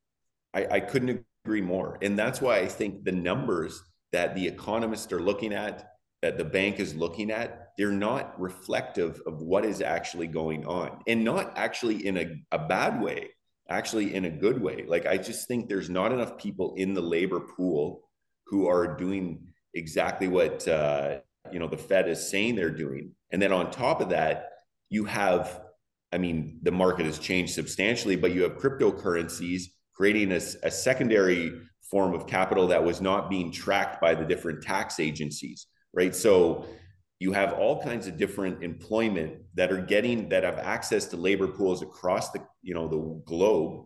You have cryptocurrencies which are not being tracked by the tax agencies as closely. So you have all kinds of like noise in the employment sector. So what happens is that the Fed and the BOC and these different, you know, um, and these different monetary uh, um, central monetary banks are trying to look at the policy and say, well, wait a second, like these things are sticky, they're not changing, they're not changing, right? So I Change think the policy. well, eventually they will change. You know, eventually they will have some movement for sure, but I just don't think it'll be on the level as the great financial crisis even. And on top of that, they'll have to be very sensitive. Like if they see things move 2%, then that'll probably be, you know, indicative of a much larger move across the globe than it would be in the past, right? So in other words, all I'm trying to say is that I think the market has changed. There's a shift in the way that investors look at things, that economists look at things. We are in a paradigm shift for the next, you know, kind of iteration of what our global economy is going to be. And that means that the governments, you know, they control a lot more of the policy and that there is more global outflows of, of capital, um, meaning that people can make money across the globe, which changes the way that policies change, and then therefore, you know, change the way people live and work and play and eat. And so I just think, and and that's why you know Vasily is very correct. Like we can't make prediction because the economy is so complex now. So you can make crazy. minutia of predictions, maybe in like you know regional basis but yeah, but then something major comes and like destroys the whole argument. Like we, exactly. I'm telling you, when, like me, Jordan, TK, and uh, Foch, we did a show uh, uh, about Evergrande like a year and a bit ago, right? And we had like such a great discussion and it made so much sense and we made some great predictions like looking back but then hey throw like a war in the middle of that thing and boom like the whole model explodes right? And so there's so many looming things out there. I think patrick was saying it before and we've said it before like there's so many different things that are getting thrown or potentially thrown into this crazy stew right now that yeah you can make a prediction but like good fucking luck. But so how do you navigate and how do you invest and how do you borrow and lever and buy into the future of this thing? Like that's that's a very good point and like something that my clients ask me all the time on the commercial side of things and i quite literally what i've been telling everyone from day one to begin with you have to have prudent underwriting. You have to understand what can i control in the property right? So if you buy a property you don't buy it hoping it to go up in value. You buy it because you know you can increase the value. So that means quite frankly you're buying something and you're fixing it up. You're adding a tenant. You know you're adding efficiencies efficiencies to the bottom line. Uh, you're creating entitlements like I think in the next stage of investment, it's going to be those who do and do prudently. And I think that's a healthy market. It's really good because, like, you know, for a lot of those on the call today, it means that you have to put in real work to get out outcome. And you have to have incentive to do so, of course. But it means that the world of speculation is ending. And I think that's a good thing for a market because it it incentivizes greed because it incentivizes someone trying to to take advantage of a market that they don't control but that the market is going to give them money right so in fact you have everyday investors like you know everyone i know is like oh you know i'm buying a house so you know i'm going to flip it or something like and they're just buying it and hoping it's going to go up in value mm-hmm. and so i think the next iteration of our market is going to be a lot of capex coming in to improve your market a lot of people who can add something by putting in a tenant, creating efficiencies in the NOI. It's real work is going to have outcome for incentive. And I think that's the way the market should work. If you put something in, you should get something out of it. If you put hard work in. And I think that's the best way to look into the future is hey, I need to control the next 24 to 36 months of my cash flow and I need to control what my debt service is going to be. I have to have insight into that you know, and I have to underwrite prudently. And then I have to know what can I control to add value into the property, whether it's commercial or whether it's residential. Um, I think that's extremely important. Control what you know. So we're gonna we've been talking for a couple hours now. This has been so fantastic, guys. Really appreciate everybody's time. I want to ask one last question. Unless TK, TK, what do you got going on? We're good. We're good. We're wrapping we're it good. up. So yeah. We're wrapping it up, baby. So yeah. if somebody had money, they're sitting on the sidelines right now and they wanted to invest, not a lot of money, 50 grand, 100 grand. Where's the opportunity in 2023? Assignment sales. Assignment sales. Put somebody out of their Then you got to borrow prices. with a hundred grand. You got to borrow against that. Now you're now you, who's got ratios with a house and like to buy an investment property right now? Everybody? Still? The Uber I don't know. drivers? See, uh, my client, it seems like a lot of people. I don't know. Selection bias, I guess. But uh, to me, like what I see is a lot of people. Hmm. Lots of room. I think yeah, there's actually some opportunity with private lending right now on specific private assets lending. within the city of Toronto. To be honest with you, like that's what I was thinking. You can get 12, 15 points in some cases on something. Honestly, I wouldn't mind taking over. Not that you would do it like that, but I would feel comfortable. So but I, I, don't know. I'm not in that in that space, and um, seeing what some people are going through right now, trying to get their money out and having trouble doing it. There's some risk, but like I mean, fifty to hundred grand right now there's not much you can do. Like I mean, just kind of sit back and wait, I guess. We've well, talked about this before actually with condos and, and why people buy condos because they're all individual investors and how the developers, you know, each one of those um, investors just share their pool of the expense. I think what should go back and it's kind of everything that everyone's been talking about boils down to the same thing is that the people who have been investing over the last two years shouldn't have been. They didn't have the knowledge. And I think that people should be teaming up with experience. I think there's people out there who are full time investors that I meet all the time who are just they're great at their job. That's all they do. They don't do anything else. They're developers full time. They're multifamily apartment building owners. You know, they know how to reposition assets better than anyone because they've invested in the time and knowledge. And I think, you know, having mom and pop investors invest in guys like that is going to be a safe investment because they have tried and true methods and and that they're going to be able to bring everyone through. They have the highest chance of bringing everyone through this because buying an assignment, buying a house, buying a condo, buying a, a duplex, like all those things are going to come with a higher degree of risk risk today than they have in, in a long time. And I think that, you know, you get somebody who's got more experience, who's really understanding the markets, who knows how to negotiate the deals. Um, and you're just throwing in, whether it be private lending or anything else like that, you can be throwing your hat in. You know, Jeremiah's talking about a land deal. Daryl's talking about land deals. I, I think they're out there.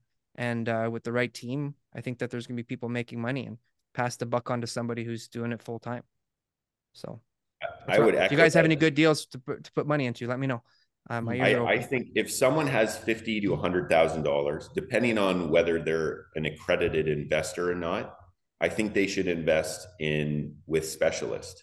Like you look, and this isn't common in Canada, but it's very common in the U.S. The GPLP model. That means that a general partner who is a specialist, who is an operator, they go and they buy a certain type of real estate and they're raising money through an LP, a limited partnership. And so you as an investor can put money into this limited partnership, which is protecting you from any kind of liability. And then you get a set return. You pay that GP generally management fees and a disproportionate um, uh, profit share to do good work. So you're aligned. But that is something where I would put my money and I would concentrate on specialists who have a track record like I'll give you a good example. There's a guy in Texas who is strictly investing in Class B industrial, and he's been hitting 20 to 30% IRRs, sometimes higher, uh, for a long time. He has a very good track record. So that's someone who you can put $50,000 in, and you can turn your $50,000 into $100,000 in effectively, you know, four years, right? So um, I mean, that's just based on his past track record. It could change, but it but he's been only buying Class B industrial in the Texas area, so he knows it better than anyone. And he knows like I'm going to buy a building that's undervalued. I'm going to add in a tenant.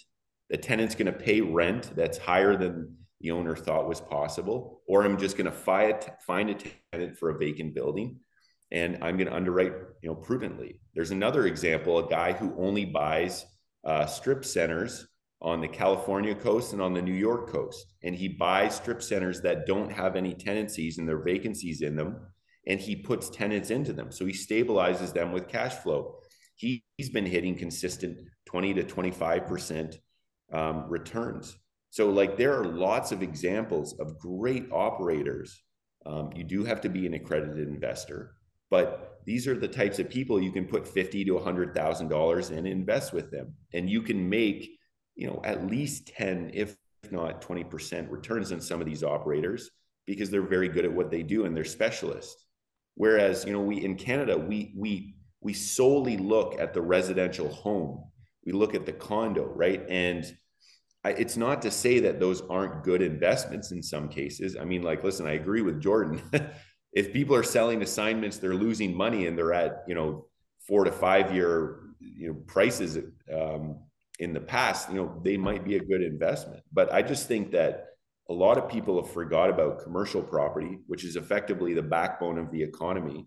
And they need to learn there is investment in Canada outside of a home, you know, where someone lives. That's my, and my, you uh, can finance it now, right?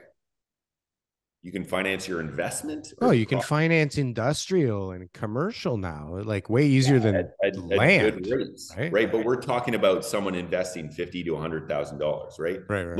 Look for a good operator, invest as an LP, and learn what they do, right? And if people are looking like, well, I don't know where you find those people. Like if if you talk to enough people in the industry, you will be able to find those who invest money. But it's not, I would say it's not as common in Canada as it is in the US. And I hope that it does become common because I think there is a complete world outside of residential home investing that is really important. Big, biggest contrib- contributor to that is greed. People say, well, why would I want to only take us one point or two points or whatever? I can go and get the whole thing. And I heard my guy, he uh, he th- tripled his money. Hopefully, the greed disappears and people go into more responsible investing.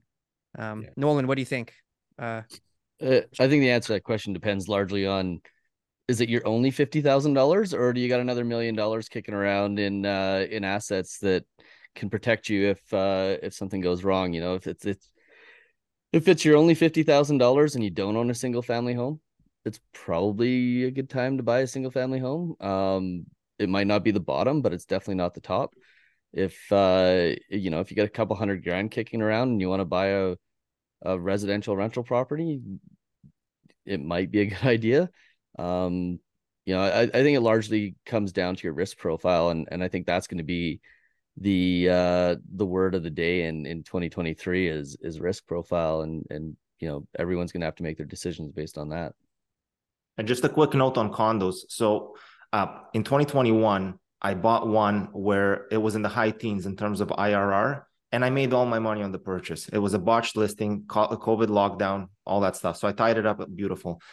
Now, with the current prices of condos where they're at right now, to get that same IRR, you need prices in resale to be 20% roughly lower than where they are today based on rates. So I just want to leave that with people because if you because people are still going to try to buy condos because they want to use leverage, they want to use they want to buy something local that they're familiar with. So time from where today prices are, you still need another 20%. So if you can, I don't know, if you buy something tenanted or whatever, where you can squeeze out a massive discount, you have to be 20% below current market to hit decent IRR that's like worth your while. You can squeeze out a massive dis- uh, discount on the assignment side. You just have to be uh, cognizant that there's going to be closing costs and factor that into the price you're paying. Yeah. And what would you estimate those closing costs are like six to eight percent? Yeah, like closer to eight with market okay. levies and stuff. Um, but like, yeah, you want to have it obviously reviewed by a lawyer and make sure those caps survive uh, assignment stuff. Assignments are really nasty right now. You you have to protect yourself as a buyer, but man, some of the discounts I'm seeing are pretty pretty wild. Well, folks, you heard it all here. We've had a wonderful day. Happy New Year, everybody. Happy New Year. Happy New Year, guys. I can't think of something I'd rather do on any day than to talk to all the people that we talk to. What a what, no, How but many? honestly, like holy like cow, I don't know. Uh, we were supposed to. One person did not end up showing up, but that's okay that's okay. Although it was a female, so I mean, we look very masculine heavy on this show regularly. But uh, hey, listen, we tried. We had a couple of women on. That was nice. But what a bunch of brains and what a bunch of experience, and who knows what the hell's going to happen? TK, Not I feel us. a little bit smarter now, though. I'll tell you that much. I feel a little bit better. I feel, I feel educated. I got educated by everyone today. I like. I feel education. worse about things. I was really bullish. You're supposed to. You're well supposed future, to, bro. But I'm more yeah, educated. Yeah, yeah. You yeah. guys keep bringing me down to earth. I hate I hate coming on here. Listen, so, we appreciate you guys. Happy New Year, uh, you and all your families. Uh, we look forward to 2023. We want to get you all back on the show and uh, Please, you know share yeah. about where things are at. So sorry about work. the long wait times and sorry we didn't get to talk to everybody as long as we normally would and like to. So uh, we'll have to definitely get everybody that was on here back on again for a full episode. Um, thank you from the bottom of our hearts, thank you to everybody that actually watches and listens to this Two show. hours. If I don't you're know still what the listening, hell's wrong with wow. you, yeah, yeah, thank you very much.